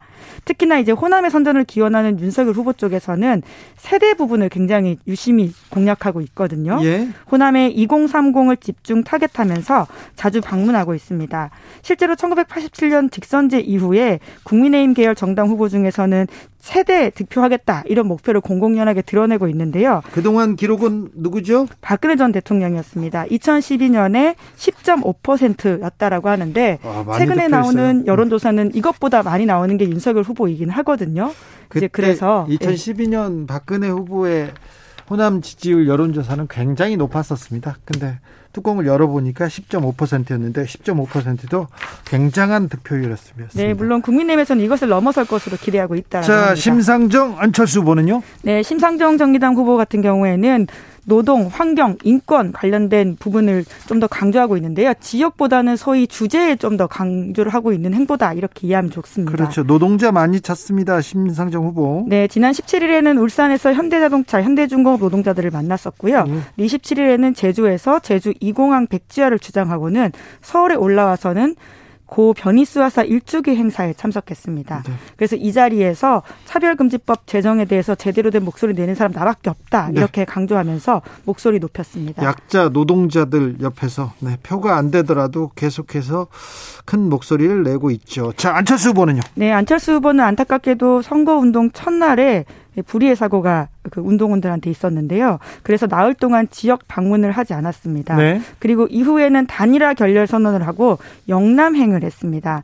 지난 22일 부산, 23일 울산과 포항 머물면서 영남권 공략을 했는데요. 네. 당시에는 굉장히 윤석열 후보와 각을 세우는 이야기도 했습니다. 단일화가 파기됐으니까. 예, 그 당시에 본인이 그렇게 주장을 하면서요. 이제 원래 안철수 후보의 말은 그렇게 세지가 않거든요. 아, 그렇죠. 예. 이분은 이분은 굉장히 네. 그런데 이제 그때는 분이죠. 무슨 주술에 씌인 듯 정권 교체만 되면 될 거라고 착각하는 분들이 많다. 전문가를 뽑을 머리가 없는 대통령은 나라를 망가뜨린다. 이게 마치 안철수 후보가 아닌 다른 1, 2당 후보가 1번, 2번 후보가 할 것 같은 말들을 안철수 후보가 해서 굉장히 눈길을 끌었고요. 손가락을 자를 뭐 이런 얘기도 해가지고 깜짝 놀랐습니다. 네, 그리고 이 단일화 과정을 전부 다 윤석열 후보가 밝힌 지난 일요일에는 안철수 후보가 1박 2일 동안 호남행을 했는데요. 네. 또 여기서는 과거 바른미래당 창당에 대해서 네. 광주 시민들한테 사과한다라고 말하기도 했습니다. 네. 안철수 후보는 부산 출신입니다. 그렇죠. 네, 부산 출신입니다. 그래서 처음 영남행을 선언하고 부산에 가서 내가 부산 사람이라는 얘기를 강조했는데 안 알아준다고 약간 조금 서운해하는 얘기도 했었는데 아 그렇군요. 네 동선 후보들의 동선 그리고 메시지 읽어봤습니다. 다음 뉴스로 가볼까요? 네 자신의 징계를 취소해달라는 소송을 냈다가 패소한 검사가 있습니다. 어떤 징계였습니까? 누구였습니까? 네, 지금도 현역인 서울의 한 직업에서 근무하고 있는 부장검사인데요. 현직 부장검사 얘기네요. 네, 먼저 징계 내용 보시면 해당 검사가 2017년 배우자 명의로 2억 원 상당의 주식을 샀다라고 합니다. 네. 근데 그때 근무지가 주식 거래가 금지되어 있는 부처 부서에 있었는데요. 주식 담당하는 수사를 하는 데였군요. 네, 서울중앙지검 첨단범죄 수사팀에서 근무했습니다. 아이고, 그러면 안 되죠. 그런데 몰래 배우자 명의로 지금 주식 투자를 했다고요? 예, 물론 본인은 그게 아니라 이제 배우자가 한 거다 이렇게 주장을 하고 있는데요. 자, 하지만 네. 이 징계 내용을 좀 보시면요. 네.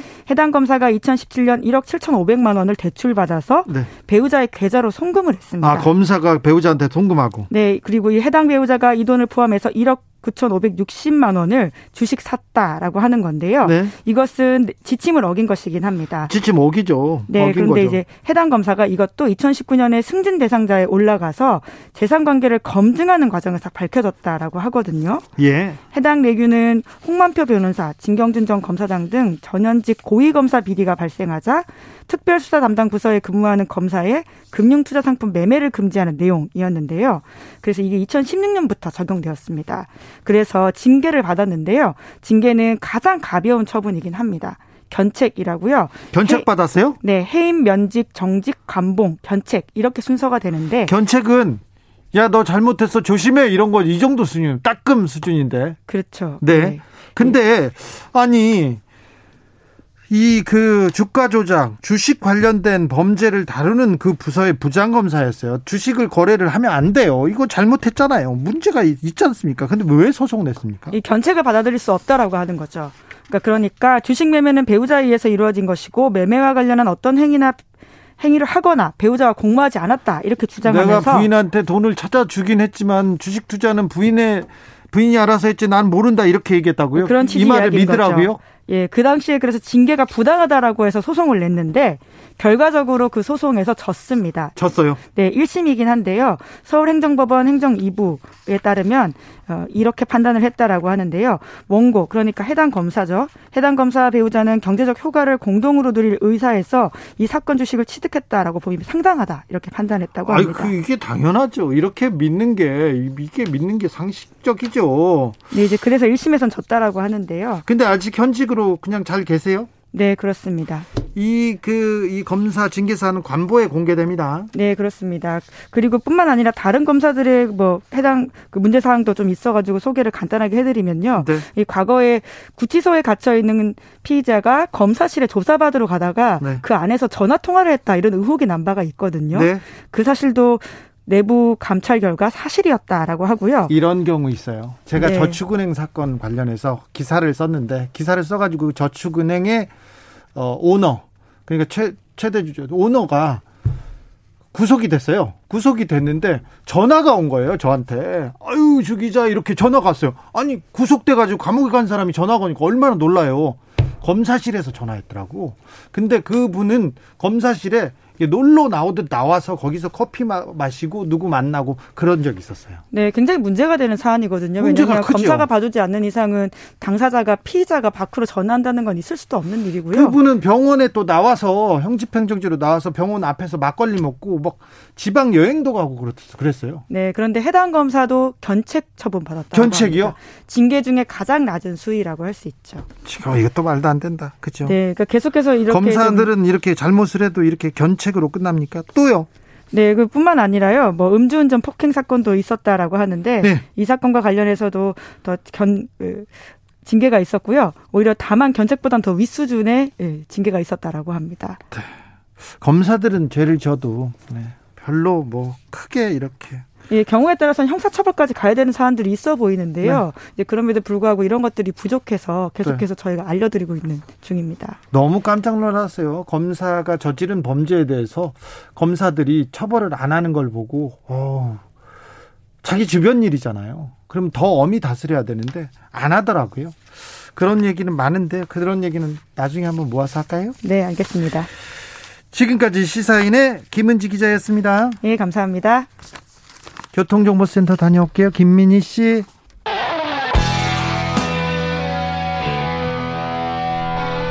스치기만 해도 똑똑해진다.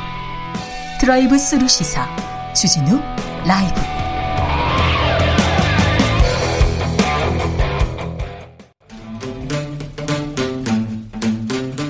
2030 청년이 보고 듣고 느끼는 대선 전쟁 그것이 궁금하다. MZ 세대에게 묻는다. 요즘 뭐 하니? 2030 청년 정치인 청벤저스가 한 자리에 모였습니다. 각자 본인 소개로 시작하겠습니다. 안녕하세요. 더불어민주당 청년선대위 공동선대위원장 권지웅이라고 합니다. 권지웅 위원장 나왔습니다. 네, 안녕하십니까. 국민의힘 김용태 최고위원입니다. 김용태 최고 나왔습니다.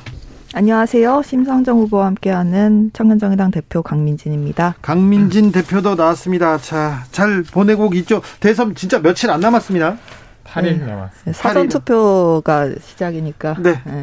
좀 분위기가 어 떻습니까? 주변 사람들 분위기 어떻습니까? 강민진 대표. 아, 제가 오늘 대전에 갔다 왔거든요. 네. 네. 이제 중학생 정도로 보이는 이 여자 청소년 한 다섯 분이 갑자기 오셔가지고 심상정을 막 외치시면서 유세차 올라와 오바 보고 싶다 이런 얘기를 하셔가지고 네. 기분이 좋았고요.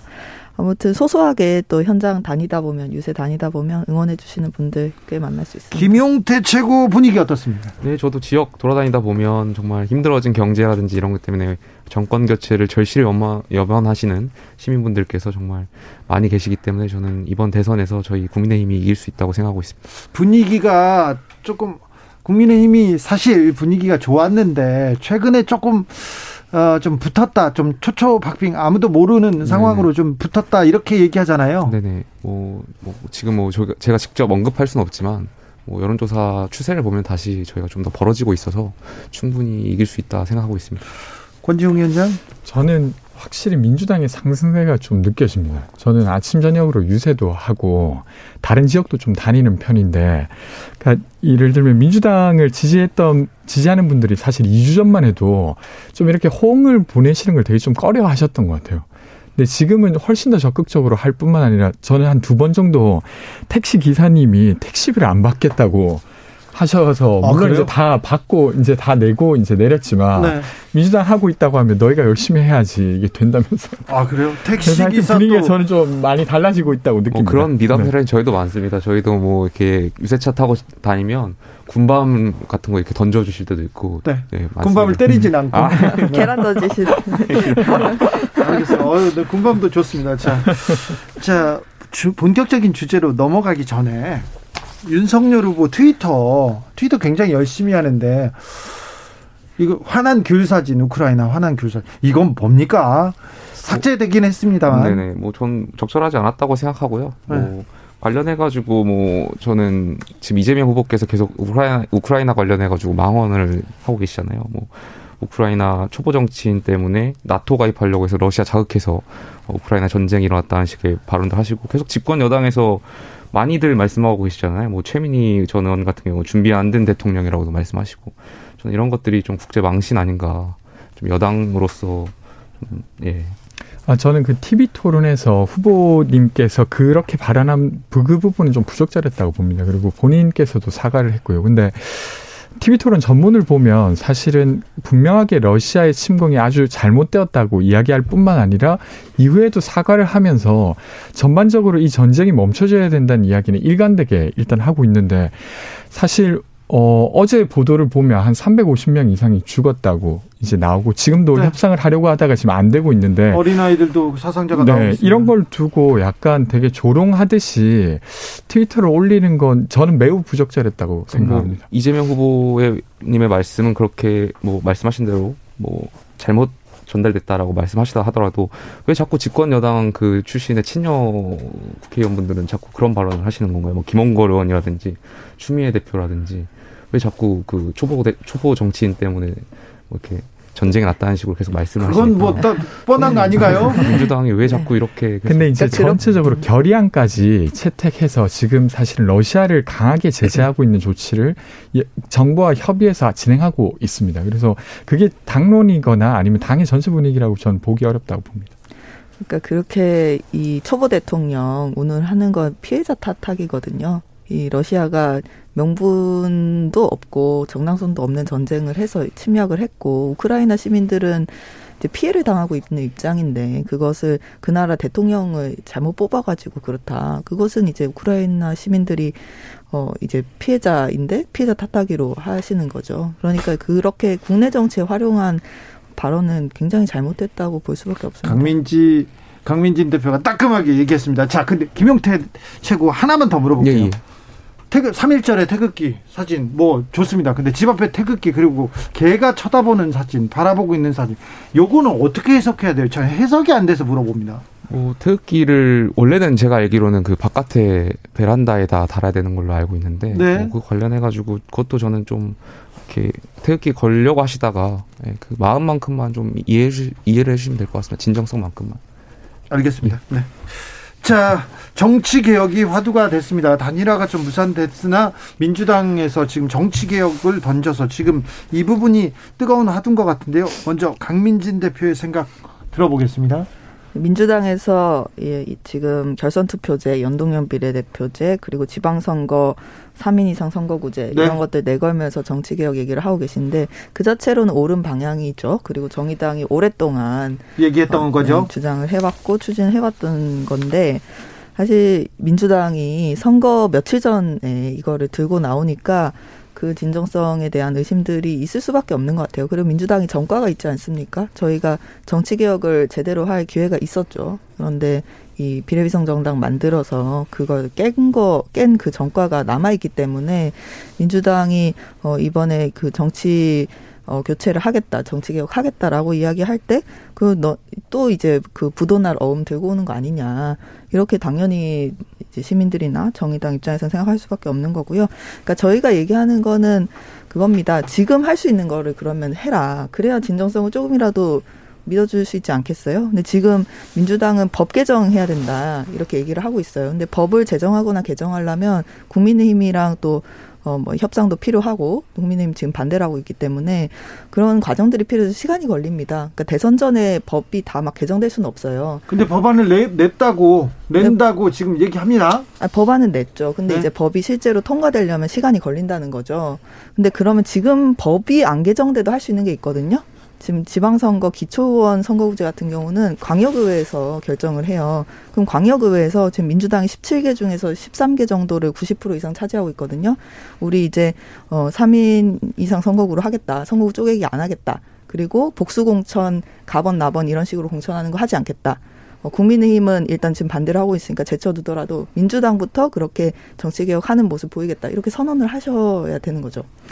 저는 정의당이 보기에 저희가 아 쟤네들 또 말대로 안 하는 거 아니야 이렇게 볼 수 있다고 생각해요. 근데 시민들이 느끼는 바는 좀 다를 수 있다고 생각합니다. 왜냐하면 이게 되게 일관된 조치예요. 그냥 갑자기 지난주 일요일 날만 갑자기 의총 열어서 이 이야기를 한 게 아니라 좀 거슬러 가면 당내 혁신위가 만들어져서 거기에서 삼선 제안 및 정치개혁 의제를 계속 논의해 오고 있었고 송영길 대표가 2030 공천 30% 하겠다라고 하면서 또 이것을 받아 안았고 그리고 2주 전에 또 이재명 후보가 정치개혁 관련해서 또 따로 기자회견을 했어요.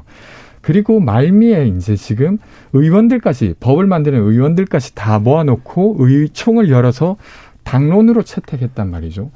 이 과정은 물론 이게 당장 법이 만들어진 건 아니지만 분명 뒤로 돌아가기 어렵게 만들고 있는 조치라고 저는 생각합니다. 그래서 보시기에 좀 부족하다고 느끼시는 분도 있겠지만 저는 분명히 민주당이 뭔가 변하려고 하는구나라고 생각하고 마지막에 지적하신 어 사실은 민주당과 국민의힘이 4인 선거구 쪼개기를 많이 했어요. 저는 그것부터 안 하는 게 되게 중요하다고 생각해요. 그래서 법 개정 이전에라도 이번 6월 1일 어, 지방선거 이전에 지역구 획정할 때 그 조치를 해야 된다고 저도 생각합니다.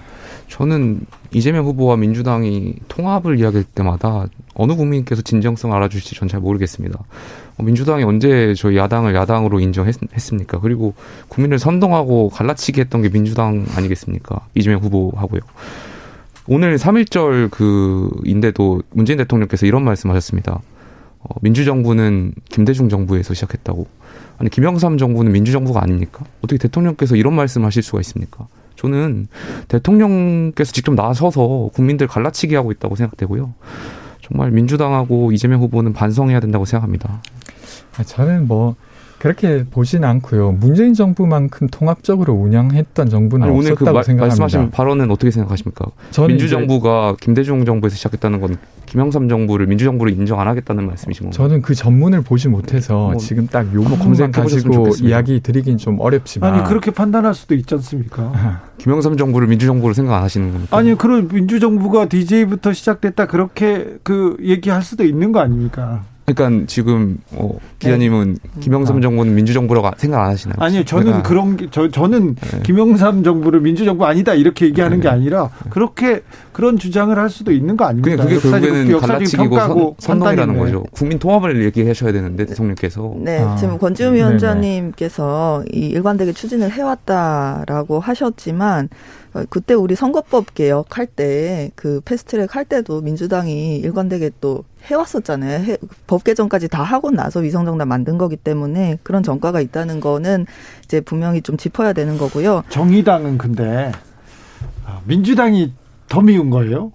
아니, 그 부분에 아니 국민의힘도 마찬가지입니다. 네, 아니 국민의힘 네, 거대 양당 기득권 내려놔야 아, 되는데 네. 국민의힘도 대답하셔야 돼요. 지금 이제 국민의힘 윤석열 후보가 막 이 민주당 정치개혁 그 발표 있고 나서 뭐 그, 그렇게 국민 속이지 말라 뭐 이런 얘기만 하고 계신데 국민님은 그러면 양당 기득권 안 내려놓을 겁니까? 그 대답을 해야 되는 해야 거고요. 생각하고요. 민주주의는 다원주의에 뒷받침되기 때문에 저는 말씀하신 건 그런 부분은 동의하고 있습니다. 네, 네. 우리 김용태 아. 최고위원은 동의를 하실지 몰라도 일단 국민의힘의 공식 입장은 아닌 것 같아요. 그래서 어 이제 거대 양당 어쨌든 제일 야당으로서 좀 더 이 정치 개혁에 함께 나서 주시기를 촉구를 드리고요. 그래서 민주당에 하고 싶은 말이 또 있는데 이 이번 대선부터 다당제 하면 안 됩니까? 그러니까 민주당 지지자들이 지금 정의당한테 어, 정의당 찍으면 사표된다. 이 공세 또 그 매번 선거철마다 돌아오잖아요. 그 얘기하면서 이제 심상정 찍지 말고 이재명 찍어야 된다. 차악을 선택해야 된다. 이걸 계속 또 하고 있어요. 근데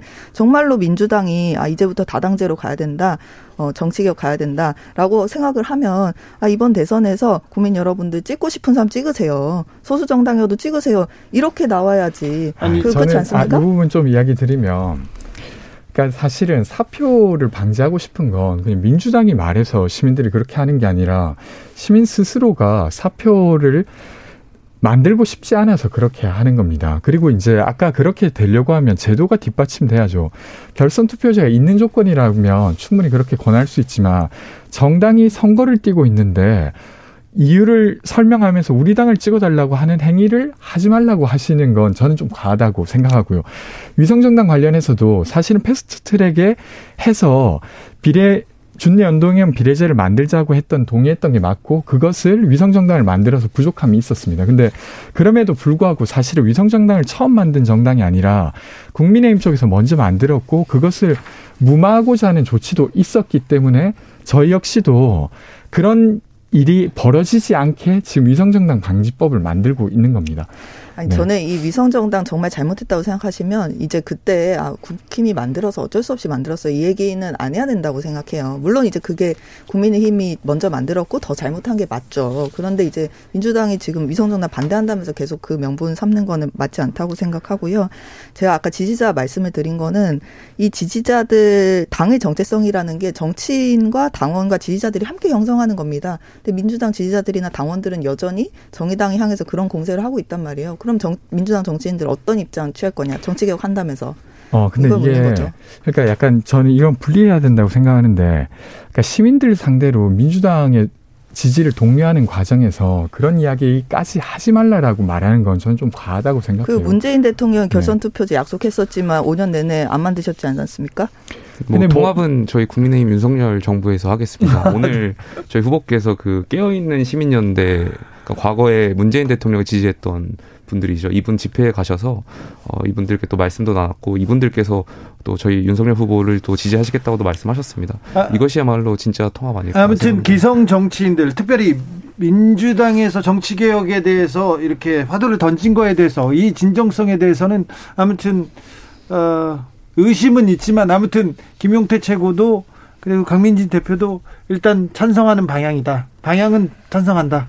네, 제가 이렇게 강하게 말씀을 드리는 이유도 네. 이번에도 국힘 때문에 안 됐다, 뭐 때문에 안 됐다 이렇게 용두삼이 되면 안 된다는 거고요. 네. 지금 할 수 있는 것부터 하면서 진정성을 증명을 해 주시라는 거고 이번 대선에서부터 다당제를 만드는 그런 좀 품 넓은 그런 모습을 보여달라는 겁니다. 최상진님께서 민주당이 만약 정치 개혁을 용두삼이로 끝내면 다음 국회의원 선거에서 그 결과를 엄중하게 받을 것입니다. 이렇게 얘기하는데 그럼요. 네, 맞습니다. 약속을 했습니다. 약속을 했으면 그 방향으로 가야죠. 심판은 그치? 이번 대선에 대선에서부터 좀 해주십시오. 이번 대선에 네, 네. 네. 마지막으로 대선 음, 마지막으로 한, 한 말씀씩 30초씩 있어요. 네, 이번에 꼭 사전 투표 다들 많이 해주시고, 네. 많은 분들께서 꼭 투표를 해주셔야 저희 정말 나라가 다시 바로 세워질 수 있습니다. 예, 꼭 투표해 주십시오. 권지웅 위원장. 어, 2030 여성들의 지지율이 민주당으로 조금씩 오고 있는 것 같아요. 최근에 이제 2030 여성들의 이재명 후보 지지를 호소하는 글을 올렸는데 벌써 네. 2,500명이 동의해 주셨고, 그 중에 비당원이 70%가 넘는 상황입니다. 그래서 갈라치기의 선거가 아니라 통합의 선거에 함께 해주셨습니다. 강민지 대표. 어, 이재명 후보는 페미니스트라고 말도 못 하시는 분이시고 닷페이스 같은 거 페미 방송이어서 표 떨어질까 출연 망설이셨고 펨코랑 DC 가서 글 올리시지만 여초에는 글 못 올리십니다. 저는 우리 2030 여성들 그리고 페미니즘에 힘을 실어주시고 싶으신 분들이라면 음. 페미니즘을 일관되게 지켜오고 이 백래시 속에서도 그 최전선에 서온 후보 정의당 지지해 주시기 부탁드립니다. 세 분 감사했습니다. 네, 감사합니다. 돌발 퀴즈의 정답은 김이었습니다. 내일 오후 5시 5분에 돌아오겠습니다.